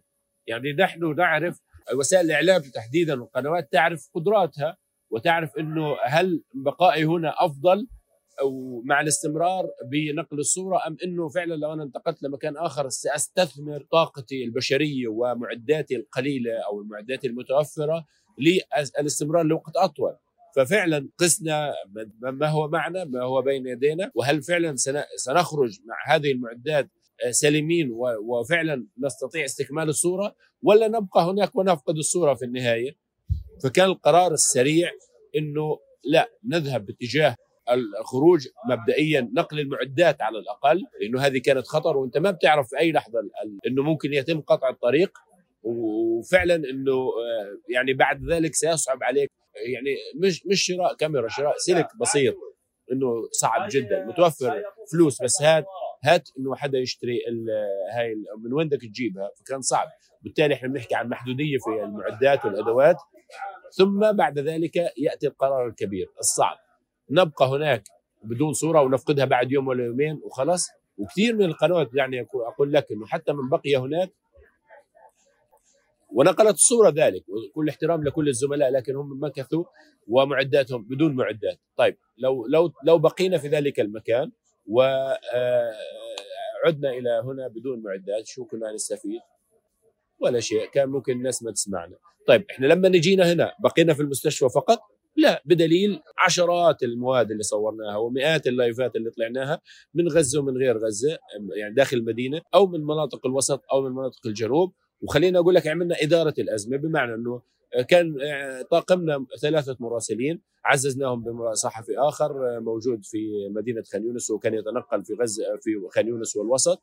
ولاحقا تم التعامل مع عدد من الصحفيين الموجودين هناك في مناطق غزة والشمال ووصلنا إلى الحد الذي لا نفقد فيه المشهد كاملا ولا نفقد فيه ما نمتلكه من معدات آه، على محدوديتها كانت بمثابة شريان حياة لنا. حتى نستمر وننقل الصورة. وبالتالي نحن أنا على الصعيد الشخصي وربما لإدارة القناة تفسير ما تراه مناسبا لكن على الصعيد الشخصي حتى اللحظة لست نادما على آه، يعني التحرك اتجاه الوسط والجنوب لأنه في اليوم فورا تحركنا إلى مناطق النقاط وعدنا إلى مدينة غزة وصورنا وبثنا مواد من هناك حتى من سطح البناية.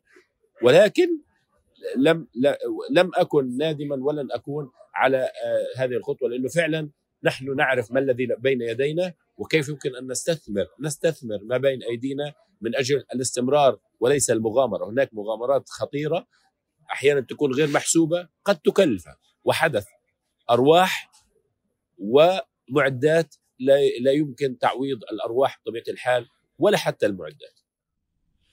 أنا أنا أنا شايف إنه القرار بس عشان اكد لك أنا شايف إنه القرار اللي أنت اللي الكل عمله هو القرار الأسلم لأنه كمان من من ناحية الجميع أخلى الجميع انسحب من هذيك المناطق. فعليا السؤال سؤال التوقيت إمتى انسحب؟ فهون صار يعني فكرة إنه من اتخذ القرار اولا أو من انسحب اولا.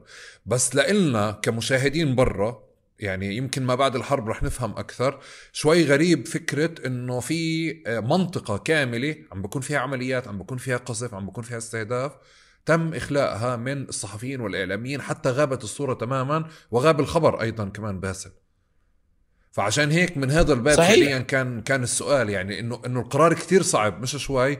وعلى المشاهدين أنا بنظري يعني آه، كانت مرحلة من المراحل اللي نزلت يمكن أو أو كسرت أو أعطت انطباع بأنه آه، في مرحلة جديدة هون في الحرب إنه في منطقة تم إنهائها. عشان هيك طوال الوقت كان يمكن لاحقا إنه أنتم كنتوا بتأكدوا وبتحكوا على فكرة إنه ما زال هنالك سكان ما زال هنالك سكان ما زال هنالك سكان. يا عزيزي إذاعات محلية حتى إذاعات تابعة. طبعا إحنا بنعرف إنه كان في عندنا 25 ل 30 إذاعة تقريبا محلية. جميعها نزلت. يعني جميع هذه الإذاعات اللي لها منصات إرسال آه، محطات إرسال موظفين مراسلين نزلت على الهواء بعد عملية تقطيع الأماكن المناطق وأصبح من الصعب نقل حتى سياراتهم والاحتلال دمر بعض سيارات البث الموجوده في مستشفى الشفاء. حالهم دمرها حال حال المعدات والأدوات الموجودة الطبية هناك وبالتالي نحن على الأقل على صعيد التلفزيون الناس تسمعنا وهذا كانت مسؤولية لأنه بعض الإذاعات في الضفة الغربية تنقل البث اللي خاص بالتلفزيون العربي على مدار الساعة وأصبح مسؤولية. يعني الإذاعات المحلية تابعة لأحزاب فلسطينية توقفت والإذاعات المحلية الأخرى الخاصة توقفت من وقت مبكر وأصبح من الصعب تنقل مراسليهم وأصبح من الصعب يعني التعامل مع سماع الناس الأخبار. فأنت أصبح لديك مسؤولية مثل أب في في في الأسرة يعني مسؤول عن كل شيء. أنت الآن مسؤول عن الأخبار التي يسمعها الناس. ودعني أقول لك في لحظة حتى كان هذا جزء من مشاورة مع الزملاء في إدارة المحطة إنه كيف يمكن أن نحرص على أن نقدم المعلومة آه، وإن كنا يعني في الوقت السابق لا نذكر أسماء العائلات التي تم استهدافها. مثلا لأسباب متعلقة بأنه فعلا ممكن يكون استهدفوا بيت مش هو أو أو ممكن يكون آه، يعني محل كثير هذا الخبر. لكن بعد تاكدنا بالبث على الراديو فعلا أصبحنا إن الناس تسمعنا نريد أن نقدم لهم خدمة الخبر اللي اللي اللي فعلا بيهمهم بعيدا عن كل شيء متعلق بتهويل وما إلى ذلك. وأصبح المكان اللي أنا موجود فيه الآن هنا أشبه وذكرتها على هو أشبه بمركز استعلامات. في هدنة في هدنه دار أبو فلان اللي موجوده في شارع كذا اوصلك منها معلومات طب إيش رأيك نتواصل مع قريبنا من الإنترنت؟ اللي اللي هو أصلا ضعيف جدا مع قريبنا اللي برا. طب أنا بدي أعمل مناشدة على الشاشة كيف ممكن نعملها؟ طب ال social media ممكن لو بثينا مناشدة لمريض كيف ممكن نساعده؟ فأصبح الموضوع يتخطى كثيرا دور الإخبار. أصبح الموضوع الآن بيتجه اتجاه مساعدة الناس أكثر تقديم خدمة للناس. وفعلا مركز استعلامات أنت الآن مسؤول مسؤول فعلا عن الصورة وهذا أساس كمحطة إخبارية. ولكن مسؤولية أكبر متعلقة بكيف تساعد من حولك من نازحين وغيرهم مناشداتهم مرضى مصابين آه، عائلات. بيجيك شخص بعث لي مسج بيقول لي أنا عائلتي موجودين في مركز آه، شبال المسيحيه كيف ممكن أنا ابعث لهم؟ آه، يسمعوني. فبتقول له إنه بتحكي عن الخبر على الراديو. آه بيجي بيقول لك سمعوك. يتحركوا وين؟ بأي اتجاه؟ كيف ممكن نحكي مع الصليب الأحمر؟ بتروح بتحاول توصل لحدا. الموضوع تعدى فكرة إنه أنت مش موجود هناك. لا إحنا موجودين موجودين بما نستطيع ولكن قرار الانتقال ونحن نقول إنه نحن في بيت واحد تنقلنا داخل الغرف لكن لم نخرج ولن نخرج بطبيعة الحال. لن نتوقف ابدا يعني. حتى لو مك... لو لو يعني كان عندنا نقطة واحدة من الإنترنت والاتصال مستمرين. ولكن دعني أقول لك إنه أحيانا إدارة الأزمة تحتاج إلى قرارات حاسمة ومسؤولة وهذه يتحمل مسؤوليتها من يتخذها. والأهم من ذلك إنه آه، التجربة حتى اللحظة أنا على الصعيد الشخصي لست نادما لهذا القرار. أو على بس من ناحيه من من ناحية ثانية من ناحية ثانية آه، بدي تساعدني أفهم آه، مستوى دقة ووضوح الصورة أو إذا بدي أحكي إنه قديش عم توصلنا الصورة الكاملة من غزة دون تهويل ولا دون يعني تنقيص. من مكان تاني بنشوف إنه آه، بعض القنوات بتفاوت تهول من آه، مستوى عمليات المقاومة والبعض الآخر فعليا يهول حتى من مستوى المعاناة. آه، فواضح الإشي من على مستوى يعني سياسات تحريرية يختلف من بتختلف من قناة لقناة ومن منصة لمنصة. أنت أنت يعني عايش عايش الخبر وشايف كتير أشياء ما أظنش إنك شايف كل المحطات أو كل القنوات بس عايش بين زملاء كتير. بنشوف إنه في مستوى تهويل أو تعظيم من مستوى عمليات المقاومة لحتى أفقدنا التواصل مع بعض المناطق. يعني في البعض قال إنه ما زلنا موجودين ما زلنا موجودين ما زلنا موجودين حتى إنه لما وصل الجيش لنقطة ما بتعرف الناس انصدمت. فهذا عمل أثر كتير سلبي. ومن مكان تاني كمان باسل اليوم الوضع المدني للناس وضع معاناة الناس ما بعرف إذا البعض بحاول يقلل منه أو بيخفي حتى مستوى شكوى الناس. بهاي المساحتين هدول ممكن تساعدني أفهم أكثر أو تعطيني مفاتيح لما بشوف أي أي قناة أو أي محطة. آه، تساعدني أفهم دقة الخبر أو تساعدني على الوصول له أكثر بشكل أوضح؟ أحمد أنا أعتقد إنه لا أستطيع أن أنصب نفسي لتقييم ما الذي يفعل الآخرين؟ لأنه فعلا حتى اطلاعي على الشاشات الأخرى ربما يكون قليل. أتابع ما الذي يبثه زملائنا ولكن متابعة حثيثة تستطيع أن تضعني في موضع التقييم صعبة وهذا سؤال صعب.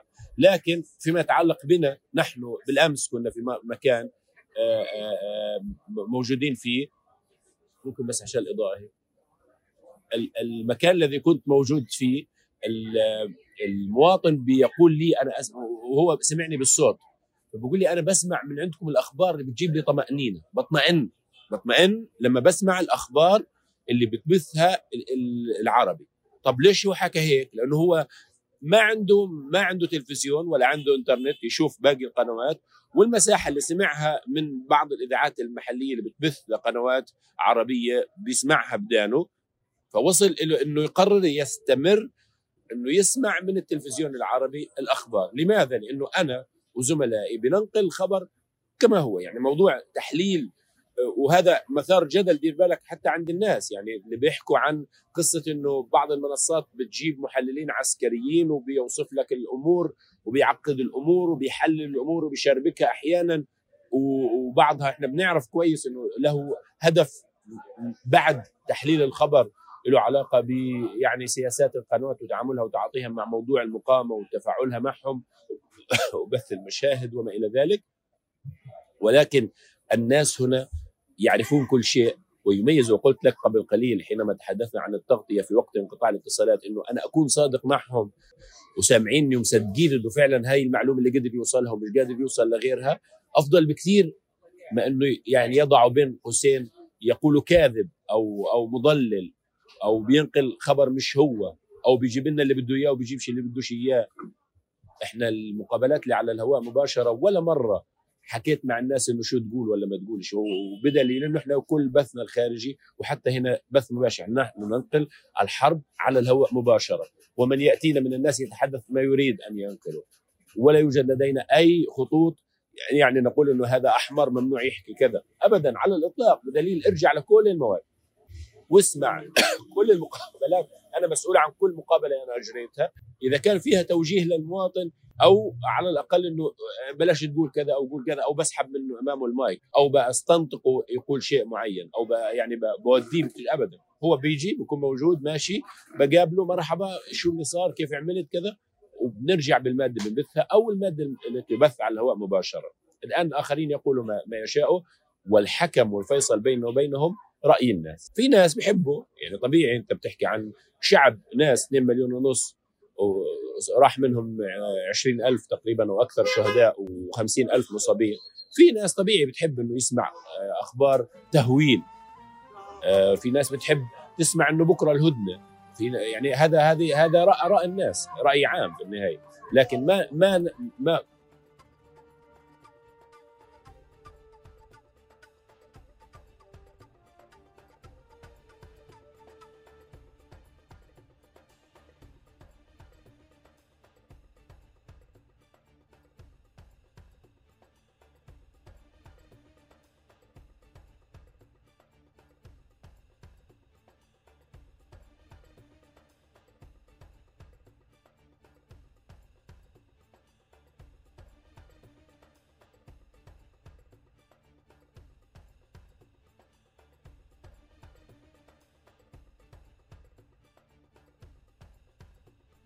تمام أحمد هيك؟ ممتاز ممتاز. بس عندك آه، لساتك بتسجل على تليفونك؟ آه سجلت ووقفت هناك آه لأنه قطع. بس لا خليني اعطيك عمق. أيوه كده أحلى أرجع أسجل من جديد؟ لا لا خلص. أنت كملت كملت السؤال للآخر؟ آه آه. يعني أنا أنا ما سمعت الجزء بس إذا مسجل عندك باخده. أيوه أيوه سجلت عندي للآخر صحيح. طيب بدي بدي أكمل وأسألك. ال ال ال الناس اللي في غزة بيسمعوا بتقول لي إنه بيسمعوا الخبر بأخذوا الخبر منكم؟ يعني بمعنى بكونوا يحضروا عشان يعرفوا يطمئنوا مثلا على مناطق تانية أو هيك. بس على مستوى التحليل اللي بنسمعه من من أقارب أصدقاء لنا إنهم بشعروا الأهالي في في غزة بشعروا على مستوى التحليل إنه في فارق في فجوة بين بين الفج بين الشارع وبين آه وبين القنوات أو المحطات بشكل عام. بنفع تساعدني انطباعات الناس آه كمان على مستوى التحليل مش على مستوى الخبر. واضح لي الخبر يعني مفهوم سياقه بس التحليلات. أحمد موضوع التحليل يعود للجهة اللي بتبث. يعني أنت عمليا إحنا عندنا بيجيبوا ضيوف بيقرأوا الخبر بس أنا أنا أنا أتحدث يمكنني على الأقل من من هذه النقطة ووفق متابعتي أتحدث عما ننقل نحن. وما وما وما نسمعه من الناس. اولا هناك ثقة. بما ننقله للناس لأنهم يجدون يعني والد الشهيد اللي اللي أول امبارح صورت معه أول ما وصلت المكان قال لي باسل قام من المكان اللي هو موجود فيه بين الناس وتعامل معي إنه راح يورجيني شو اللي صار. يعني هذا يعكس مصداقية مصداقية ما ننقله حتى عند عائلات الشهداء والمكلومين والجرحى. قام من بين الناس وكان متأثر وقبلني واستقبلني وورجاني الأماكن اللي صار فيها القصف. هذا يعني نعتبره بيئة بيئة صديقة لنا بيئة تساعدنا حتى على عمل تعيننا على عملنا. أول ما نصل إلى أماكن آه، لا أحد يعترض طريقنا. نصل إلى المكان اللي اللي فيه الحدث ونسمع من الناس. خليني أقول لك أول قبل أربع أو خمس أيام كنت ماشي في مكان يعني تزحلقت على الأرض. اجى الناس وقفوا وعرفوك ورحبوا فيك ومسكوك وقال لك تعال كمل من المكان اللي هان. الناس تحب من يكون صادق معهم بغض النظر عن طبيعة الخبر الذي ينقله إذا كان بزعلهم ولا لا في النهاية في خبر. يعني إذا مثلا زميلنا من القدس قال إنه المفاوضات الآن متوقفة أو متجمدة بقرار من آه، مجلس الحرب. هذا خبر بزعل الناس بس هذه حقيقة. آه، لما أنا بقول إنه في استشهاد 20 آه، أو 30 من عائلة فلان في جباليا بيزعلوا الناس. طبيعي لأنه معظم النازحين أقاربهم اللي هناك بيزعلوا. أيوه وممكن يبكوا ممكن ينهاروا بس مصدقينك. بس لما أنا بقول إنه في تدمير آلية وفق بلاغ وصلنا من كذا أو كذا هذا حقيقة. هيفرحوا لأنه مثلا بيعتقدوا إنه استهداف الآليات وجزء من آه، يعني رد اعتبار لهم جزء من إنه نحن يعني هناك من يدافع عنا. بعض الناس المؤطرين اللي بالتنظيمات بيكون آه، بيعتقد إنه استمرار مزيد من العمل على الأرض العسكري سيدفع باتجاه تراجع الاحتلال أو تقدمه في مناطق وعدم تقدمه في مناطق أخرى. لكن أن اصف حتى أنا يعني آه، ربما لو عدت إلى معظم المداخلات التي آه، يعني أخرج بها على الهواء أفضل أفضل الا أقول ضارية إلا إذا وصلني البلاغ بقول ضارية. أفضل الا أصف آه، يعني ما يجري على الأرض بأوصاف أنا لم أكن في المكان. ولم أشاهد لأقول ضارية وكذا. وبعض المصطلحات اللي بيوردها بعض المحللين يعني وخليني أقول لك إنه في مش مش مش مش قادر أوصف انقسام بين الناس بين آه ولا. ولكن في آراء متفاوتة حول آه، ما الذي تقوله بعض القنوات والمحللين العسكريين آه، في غزة. وبعضهم يعني آه، يعني بتمسخر إنه طب هو شو شو عرف وشو ورجاه. وبعضهم بيقول لك ما زار غزة ولا مرة عن بعض الأسماء اللي بتظهر على القنوات ولا معه. انه هو ما أصلا ما زار غزة بالمرة ولا بيعرف الشارع هذا ولا بيعرف الشارع هذا. بيشوف شارع أقمار صناعية. دعني أقول لك صور الأقمار الصناعية. إحنا بنعرف شارع البركة بنعرف شارع جلال. ما بنعرف أسماء الشوارع اللي تظهر على الأقمار الصناعية. وكثير شوارع اختلطت علي أنا. إنه إحنا بنعرف شارع مثلا آه، جحر الديك. مش عارف شارع اللف اللي على اليمين. بلوك 12 تعلي من شارع دار أبو محمود. هذه الشوارع مش موجودة على الأقمار الصناعية. استنادك إلى صور من الأقمار الصناعية لا يعطيك كل الصورة ابدا لأنه هذه يعني آه، تحتاج إلى أنه تكون موجودة على الأرض. ومرة أخرى خليني أقول لك إنه الناس تسمع منك المعلومة اللي تعرفها وتصدقك أفضل مليون مرة من أن أحلل له شيء. ويكتشف زي ما أنت قلت إنه إنه لا الأمر مش بهذه الصورة. خاصة موضوع المقاومة. المقاومة الفلسطينية. أبو عبيدة قال هذه معركة غير متكافئة. يعني بمعنى إنه آه، وهذا ما سمعته في بعض التصريحات الأولى له. إنه الاحتلال آه، مسنود بقوى دولية أمريكان وغيره وتسليح مستمر و مع مجموعات من المقاومين على الأرض ليعطيك قاعدة تنطلق منها حينما تحلل وحينما تنقل الصورة إنه هؤلاء المقاومين مهما كان معهم بأدوات بسيطة أو أو أو حتى سلاح ثقيل هم يواجهوا جيش كبير. والصورة ليست جيش كبير مقابل جيش كبير. لا لسنا أمام أوكرانيا وروسيا وأوكرانيا مدعومة وروسيا، نحن نتحدث عن مقاومين فلسطينيين، بعضهم بيطلع بالبيجامة، بعضهم بيطلع حافي بيوصل المكان.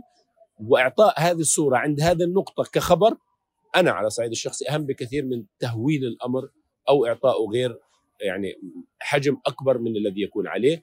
مع اهتمام طبيعي بعض الوسائل الإعلام اللي يتابع الاحزاب بيضل بعيد ويزيد في هذه النقاط ويذكر فيها وربما آه، يبث مشاهد وما إلى ذلك ولكن ليس عيبا المهم فقط إنه أن تكون صادق مع الناس حتى يصدقوك لأنه من, من هم موجودين على الأرض مهم جدا بالنسبة لهم إنه تقدموا في هذا الشارع ولا لا؟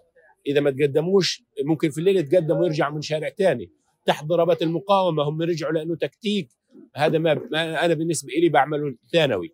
ليش؟ لأنه الناس بيهمها الخبر الأساسي لأن أنا أنا ما كنت في المكان ما شفت إنه ضربوا الآلية فرجعت الآلية اللي وراها ولفت من الشارع الثاني ودخلت وهذه تفاصيل معقدة وتحتاج إلى إنه فعلا تكون موجود أو تستند إلى معلومة، لا أنا كنت موجود والمعلومة اللي تصلني عبارة عن بلاغ من المقاومة الفلسطينيين فأنا بتعامل معه كخبر أو حقيقة فقط. أنا أنا بدي أنوه بس إنه إحنا قاعدين بنحكي يعني بضل أخذك أنا لعموم المحطات والقنوات لأنه بالآخر عموم سلوك المشاهد المشاهدين اليوم الناس بتتنقل من منصة لمنصة فأنا بالنسبة لي عم بستفيد بكلمات مفتاحية آه، منك لاعرف أقيم وأطلع على الخبر. آه، للأسف إحنا في مكان اليوم في وضع مع كثرة المعلومات بس مثل ما بتعرف. يعني الواحد يحتاج أن يتحقق بنفسه من كل خبر قاعد بشوفه. من مكان تاني كمان آه، إذا بدنا نمسك مسار الحرب في مناطق فعليا اللي هم الناس اللي مثلك سبق واشتغلت بالعمل الصحفي على مدار فترات طويلة. فبتعرف المعايير بتعرف المحددات. بتعرف كيف تنقل الخبر بمهنية وأمانة. آه، بمرحلة متأخرة يعني يمكن بالأسابيع الأخيرة صار هنالك انضمام لناس خليني أحكي مش صحفيين للكثير من المحطات. آه، واللي بيعرفهم بيعرف إنه شاف وجوههم أو بيعرفهم أو بيعرف تغطياتهم أو بيعرفهم على حسابات السوشيال ميديا إنهم ناس محزبه، ناس تشتغل بمساحات ما، سابقا شكل نقلهم للخبر كان في صبغة مثلا حزبية أو صبغة فعليا يعني آه، أقل خليني أقول مهنية من المعايير اللي أنت بتحكي عنها. من من ناحيتك كيف بتشوف هذا المشهد؟ بعرف إنه في ضروريات لإله يمكن بس من ناحية تانية بيأثر على اللي أنت بتقوله آه طبعا. لكن إحنا أنا على صعيد الشخصي إني شاركت في تدريب مجموعة كبيرة من الصحفيين في مؤسسة بيت الصحافة هنا في غزة. وكان عندنا يعني كان يؤسسوا إلى يوم مثل هذا اليوم انه الناس اللي تحمل موبايل تنقل صورة. آه، يمكن فقط كان التوجيه في في ذلك الوقت إنه تنقل صورة حقيقية وضمن معيار مهني. الآن هذا العدد يعمل بعض منهم موجود على الشاشات وينقل. لماذا؟ لأنه هم ينقلون من أماكن مختلفة موجودين في أماكن مختلفة عندهم انتشار في أماكن مختلفة وعندهم آه، متابعين ربما في من أماكن مختلفة وبالتالي كان مهم إنهم يشاركوا في التغطية يساندوا الوسائل الإعلام التقليدية الرسمية التلفزيون والمحطات التلفزيونية اللي لها معيار ولها غرفة أخبار وما إلى ذلك ولكن فعلا كان في بعض الأحيان أنا أتدخل لبعض الزملاء أو الصحفيين أو هم يعني حتى هم لا هم ناشطين وأقول لهم إنه هذا الخبر غير دقيق فيتعاملوا معي. وفعلا نقول لهم إنه هذا الخبر غير دقيق يعني صار حدث بسيط لطبيب بيبكي. آه، أنا كنت مبين في الصورة فسألوني الزملاء في المحطة إنه شو هذا الطبيب؟ وصلنا إنه هذا الطبيب اللي اللي اللي اللي بيبكي يبكي على ابنه اللي استشهد بعد ما قد ما عالجوش لأنه مش لاقي تخدير فاستشهد الولد. قلت لهم لا هذا هذا اللي نشر على هذا ال social media لم يكن كذلك. هو طبيب يبكي زميله الطبيب الآخر اللي استشهد وعائلته. وتداولوها كانت متداولة بشكل كبير على ال social media. لكن التحقق من هذه الأخبار يعني يحتاج مراكز واسعة و ويعني يحتاج إلى جهود كبيرة التحقق من الأخبار بهذا الشكل. لكن دعني أقول لك الصبغة العامة يعني اللي أنا بتابعه إنه لا المعظم العدد الأكبر ومعدودين على الأصابع اللي يعني كان عندهم نقاط أو خلل لكن العدد الأكبر خدم فعلا بالصورة بالطريقة ويمكن كان عندهم إمكانات كمان آه تقنية وعلاقتهم بالسوشيال ميديا ومعرفتها وعلاقتهم بجمهورهم في الداخل والخارج أسس لأنه فعلا يكونوا جزء من يعني الأماكن اللي الناس بتروحها حتى تعرف الخبر خاصة من خارج قطاع غزة. مع بعض التهويل لأنه بتعرف ال social media بيتغذى على إنه أنت تدي خبر قوي بغض النظر بتصرخ في الفيديو أنا ما بصرخ في الفيديو عشان أجيب الناس. آه مثلا بتروح بتجيب مشهد الدم القاسي بدون ما تراعي إنه هذا طفل ولا ولا مثلا سيدة ولا كذا. هذه فيها أنا على صعيد الشخصي فيها مشكلة وطبيعا وطبيعي القناة ممكن ما تبث هذه المشاهد. بنشوفها أمامنا هو بيروح ببثها في فئة من الخارج أو في الداخل بي يعني بي يعني خلينا أقول لك بيفضلوا إنه يشوفوا أو بيقدروا يشوفوا هذه المشاهد.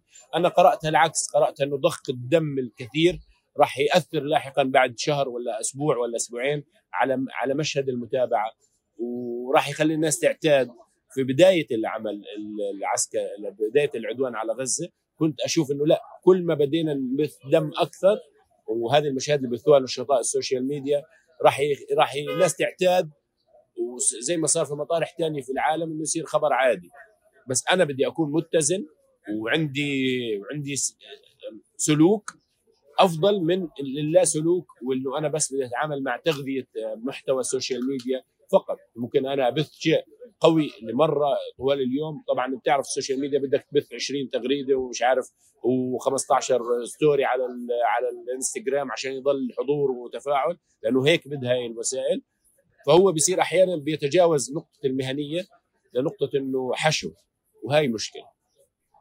أوكي. بس شو محدداتك أنت والخطوط الحمراء؟ وبدي بدي تبلش لي بهاي النقطة اللي بتحكيها على مستوى الصورة لأنه أنا بأيدك. يعني بالأول الواحد لم يكن يجرؤ فعليا إنه يقول يا جماعة صور الدم آه، اللي آه، اللي قاعدة بتطلع آه، الصور زيادة مش الحدث زيادة. يعني هيك.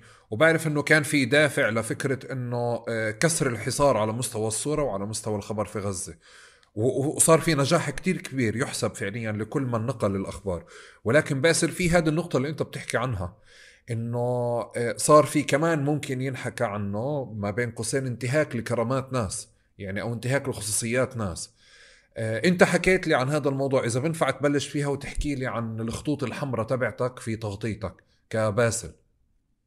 شوف إحنا موجودين في مكان وبنتنقل على اماكن فيها كثير من مشهد الدم وبنوصل لمناطق بيتم فيها انتشال جثامين شهداء من بينهم أطفال وسيدات.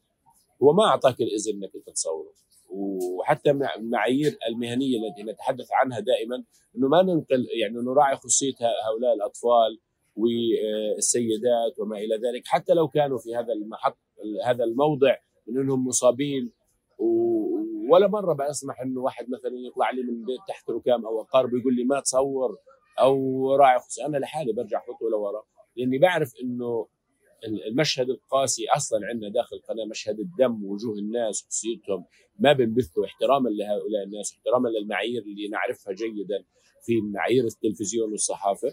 ولكن أحيانا أحيانا أخرى بيكون مثلا بعض الناس الموجودين معنا فعلا بيكون هدفه وبعضهم محطات تلفزيونية.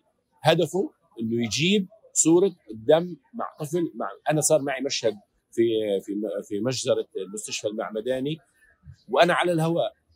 طبعا إحنا كنا الكاميرا الوحيدة التي تبث مباشر من هناك يوما. طيب إيش اللي صار؟ أنا على الهواء اجى رجل حمل جثة لطفل مسكه هيك وعرضه. كان مشهد صادم. آه، تعاملنا أنا والمصور مع إنه ما بدنا ننقل هذا الحدث. الصورة هذه الصادمة لأنه في أطفال وفي سيدات في البيوت قاعدين بيشوفونا وفي وفي حرمة لهذا الطفل اللي أنت جايبه. وفي المقابل نعرف. فبس خلص الرجل من من هو كان منهار وما كان يمكن قاصد إنه يعمل هذا الحركة أمام الكاميرا. وبده يورجي العالم إنه شو اللي بصير. بس إحنا كنا ممكن نورجيه بطريقة مختلفة عن اللي هو عملها. وتتناسب مع إنه أنت التلفزيون داخل في كل بيت. في كل غرفة يمكن حتى الأطفال هم نايمين يعني في, في الأيام الأولى اللي صار فيها المنظر الناس بتشوف كل شيء على ال social media وعلى الجوال فإحنا بدنا نحترم هذا ال هذا ال يعني أمام أمرين إنه نحترم المشاهد ونراعي إنه ما نبث له مشاهد صادمة قبل ما نقول له يعني إذا في مشاهد صادمة معروف إنه إحنا بدنا نقول له إنه هذه المشاهد الفيديو القادم سيبث مشاهد صادمة كذا كذا يمكن يحتاج إلى فئة عمرية معينة. يعني هذا المعيار اللي إحنا بنعمل عليه لكن إنه أنا أكون على الهواء مباشرة وأصدم المشاهد كان شيء صعب. وبالتالي في رغبة عند بعض الناس انه ينشروا هذه المشاهد ولكن نحن أنا على الأقل لم أكن أعمل بهذا ولا وما زلت لا أعمل بهذا بهذا الإطار. مهم عندي المشاهد يشوف الحدث يفهمه بدون ما أنا أضلل لأنه أنت قبل شوي قلت شيء عن ال social media إنه بعض منهم بي بي بيحاول يختلق. هو أصلا الواقع اللي عندنا ما بح يعني الطبيب اللي أنا حكيت لك قصته هذا هو أصلا يبكي زميله فمش يعني لو بكى ابنه ولا بكى زميله اللي بيعمل معه طول اليوم هو زي زي أخوه يعني زي واحد من أفراد أسرته. فالبكاء مش محتاج تفسيرات كثيره يعني هو يبكي يعني هو تأثر يعني سواء كان ابنه ولا زميله اللي في العمل اللي بداوم معه 96 ساعة في اليوم في, في الأسبوع متتاليات ورا بعض كأنه أفراد أسرته. مش محتاج أنا أكذب أو أختلق رواية هي مش مش مش حقيقية ومش دقيقة. وبالتالي لا نحن نقول خطوط حمراء مشاهد الأطفال السيدات الناس اللي بينتشلوهم الجثث الأشلاء القطع. ما يعني لو كان في كيس الجثامين الشهداء نحترم حتى هذا الجثمان. أفضل بكثير من إنه أنا على الأقل أبث مشهد صادم. عندنا مشاهد صادمة كثيرة جوالي مليان الذاكرة ممتلئة وعقلنا ممتلئ وأنا بتحرك أمام ال... أنا بنام جنبهم لأنه بنام في سيارتي. جنبهم جنب الثلاجات بيني وبينهم ثلاث أمتار. وبروح على على المرافق اللي موجودة في المستشفى يوميا ثلاث أربع مرات جنب الثلاجة الموتى الموجودة داخل المستشفى بشوفهم دائما. وعندي قدرة أصورهم و... و... وعندي فعلا صور مؤثرة لهم ولكن هناك شيء بداخلي أعتقد إنه ممكن يكون حدا أنا بعرفه على الشاشة يشوف هذا المشهد كيف راح يكون مشهد صعب قاسي على الطفل وممكن يؤثر فيه على مدى الحياة. لا أنا بقدر أورجيه بطريقة أخرى أثناء البكاء أثناء توديع الشهداء أثناء وصولهم في بعض الأحيان. يعني بعض المشاهد اللي نبقي فيها حتى على مشاعر الناس تبقى معنا ولا تتبلد هذا هذا رأيك الشخصي أنت ولا كمان هاي وجهة نظر زملاء حواليك؟ يعني من استطيع التشاور معه. بتعرف إحنا يعني وقت طويل بيأخذنا في تفاصيل العمل. ولكن نحاول نحاول أن ننقل أو أحاول أن أؤثر في من من حولي. طبعا أنا في مكان الآن في حوالي 20 أو 30 صحفي يعملون لأكثر من قناة لكن بنحاول في بعض متسع الوقت إنه يكون في نقاش إنه نتناقش. أحيانا ممكن أكون صائب أحيانا ممكن أكون لا. ممكن يوجهوني إلى نقطة معينة أخرى. ممكن نتفاهم عن سياق معين ونستمر فيه. لكن ضبط المشهد العام صعب.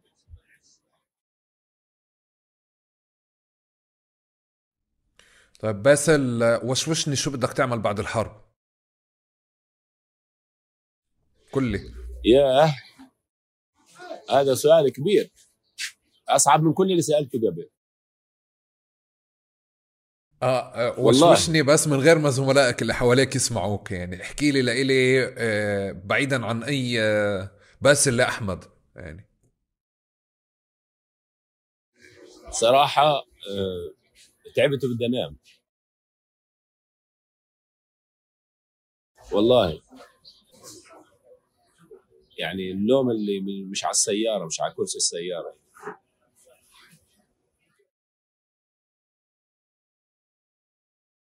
في شيء ثاني تلتقي بالعائلة مرة واحدة مجتمعه يعني الوالد والوالدة وأخوي وأولاده وأولاد. يعني تلتقي مرة واحدة مجتمعين ولم يحدث طيله 72 يوم تقريبا اللي فاتوا إن نلتقي جميعا في مكان واحد كما كنا لأنه البيت دمر وبيتي رحت عليه مرة في ال في ال في التهدئة وصعب جدا يعني بيحتاج لعملية ترميم. إذا ضايل الآن أنا ما بعرف عنه جديد لأنه موجود في المنطقة المقابلة لمدينة المغراقه والزهراء وما بعرف عنه إيش صار فيه بعد بعد الوقفه بعد انتهاء الهدنة. مش عارف إذا ضايل العمارة ولا لا أصلا. تلتقي فيهم لمرة واحدة هذا بكون بكون سعيدي الحظ يعني. مجتمعين. أني بشوفهم أحيانا بشكل متقطع وأحمد موجود معي يعني من يومين هان. مش قادر أروح له دائما ولكن يعني هذا هذا الشيء الثاني. وما عندي أي أفكار بعيدة الأمد ابدا على الإطلاق لأنه بتفكر في مدرسة الأولاد الخاصة اللي كانوا بيدرسوا فيها راحت نادي الفروسيه اللي كان الخيل تبعهم راح.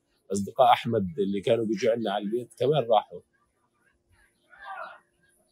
يعني هيك بتحس الأمور أحيانا معقدة وخارج عن السيطرة. تفكيرها بعد ساعة مش عارف شو ممكن أعمل.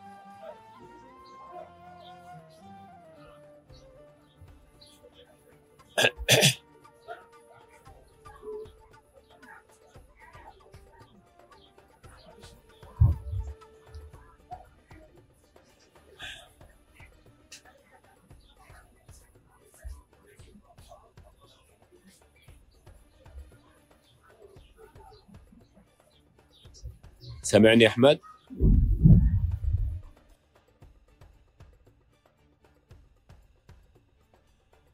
باسل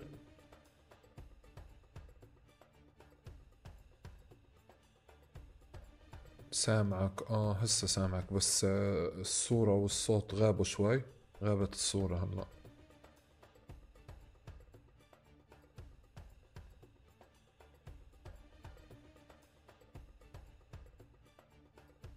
احمد آه باسل سامعك. أيوه. رجع هلا. رجعت الصورة. ب... ب... باسل اسمح لي كمان بدي أسألك كمان سؤال بعرف إنه يمكن هاي الأسئلة مش وقتها هلا بس بس بهمني يعني أوصل أو أتواصل مع مع جانب آخر من باسل يمكن بكون مغطى بكتير أخبار و... و... و... والطاقة لأنك تضلك قوي ممكن تغطي عليه شوي. بس انت كتبت كمان إشي مسني كتير قبل فترة إنه أنت كل التقنيات أو المهارات اللي تعلمتها لكيف تضل تتعامل مع هيك مواقف أو تضلك واقف يعني فقدت التواصل معها يعني فشلت معك إنه خلص استنفذتها. شو بتعمل يعني؟ أو أو شو بتساوي؟ أو كيف تتصرف مع لحظات التعب؟ وهون أنا بدي أفترض إنه بتيجي لحظات تعب ولحظات انكسار يعني بس كيف تتصرف معها؟ بالقرار بالعودة للقرار إنه القرار اللي, اتخذناه بشكل جماعي أنا والزملاء إنه نستمر. وبحاول دائما بنسى يعني بندخل دائما في حوار مع مع الزملاء الموجودين حتى معي هنا. إنه بنسى إنه اليوم السبت ولا الأحد اثنين ولا الثلاث توقيت جرين إحنا بنتعامل بثلاث توقيتات توقيت القدس توقيت جرينتش توقيت الدوحة.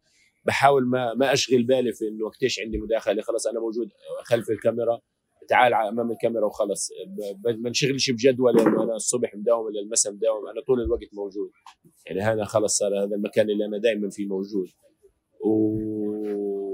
وبحاول أستند لبعض الأصدقاء والزملاء اللي بيحكوا معنا دائما بيحاول بنحاول يعني نفضفض مع بعض ولبعض. ونشعر ببعض أكثر. وبيخلينا فعلا نستمر. لكن تعبنا آه تعبنا. انهلكنا آه انهلكنا. التفاصيل المعقدة بتزيد ضغط وقت ما بيكون آه زي امبارح يعني. بتحول أنت بتكون مراسل بتحول كمان بتساعد الزملاء في آه تقنية الأمور. تحاول كمان بدك تبحث عن الخبر وبدك تحمل السلك وتوقف فيه فوق. وكثير تفاصيل معقدة. وكمان بدك تسأل عن الأولاد والعائلة. وكمان بدك تروح تدور على طابور المي كيف بدك تجيب شوية يعني عبوات مي عشان تودي لهم إياها. كيس الطحين الصعب كيف بدك تجيبه إذا جبته كيف بدك تجيبه كمان يعني إذا قدرت تجيبه لزملائك كمان تجيبه. وحوار طويل عريض عشان تجيب يعني حاجات بسيطة هي أصلا مفقودة. وبتتعبك يعني تستهلك من جهدك البيان بتصحى الصبح إذا نمت لك أربع أو خمس ساعات في الليل من الساعة سبعة بدك تستلم الحوار الطويل تبع موضوع الطعام والماء وطابور الحمام وطابور كيس الطحين اللي بدك تجيبه. والحوارات هذه اللي هي أيضا جزء منها إنسان وقديش بنحاول نراعي بعض. إحنا كزملاء مين يروح اليوم مين يشوف؟ لا خلينا كمان يومين لا بكرة. التفاصيل هذه. التفاصيل صعب لكن مع وجودنا مع بعض تحولنا حتى أقرب لبعض. يعني اللي كنا بنشوفه من الزملاء في ساعتين أو ثلاثة في اليوم صرنا صرنا مقيمين مع بعض ومش بس إحنا لحالنا حتى في التلفزيون العربي يعني معنا زملاء آخرين موجودين هنا. يعني كنا سلام مرحبا اليوم صرنا بنشوف بعض الزملاء. يعني ما كنت التقيت فيهم من 2014 الآن صرنا مع بعض دائما بنشوف بعض موجودين هنا. فبنساند بعض يا أحمد. بس أنا بدي أترك لك المايك إذا بدك تحكي إشي في هذه الشهادة. يمكن هذا الحوار وهذا الشهادة المسجله بيوم 18 12 أه تعرف هذه يعني هذه حوار للتاريخ. إلى أن نلتقي وإلى أن تتحسن الظروف إن شاء الله بنعمل حواراتنا الثانية. وتقارب بكون في جانب شخصي أكثر فعليا حاضر من هيك. فبدي أترك لك المايك. أه تحكي شو بدك. تفضل. اولا بشكرك. واستطعت فعلا أحمد إنه إنه تحصل على إجابات عن أسئلة كنت فعلا مخفيها ومش حابب أحكي فيها بالعلن خاصة التفاصيل المعقدة في العمل.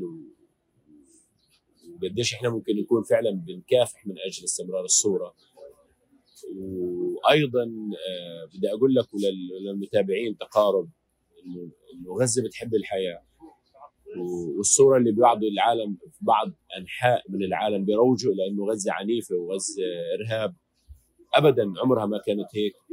ومهما صار يعني مهما مهما حدث على الأرض وكان في فعل من المقاومين لا يمكن الوقوف عند نقطة ما فعلته المقاومة قبل أن نذهب باتجاه إنه هذا كان رد فعل لسنوات من الظلم والحصار والخناق ومنع حتى سبل الحياة وتجفيف منابع الحياة.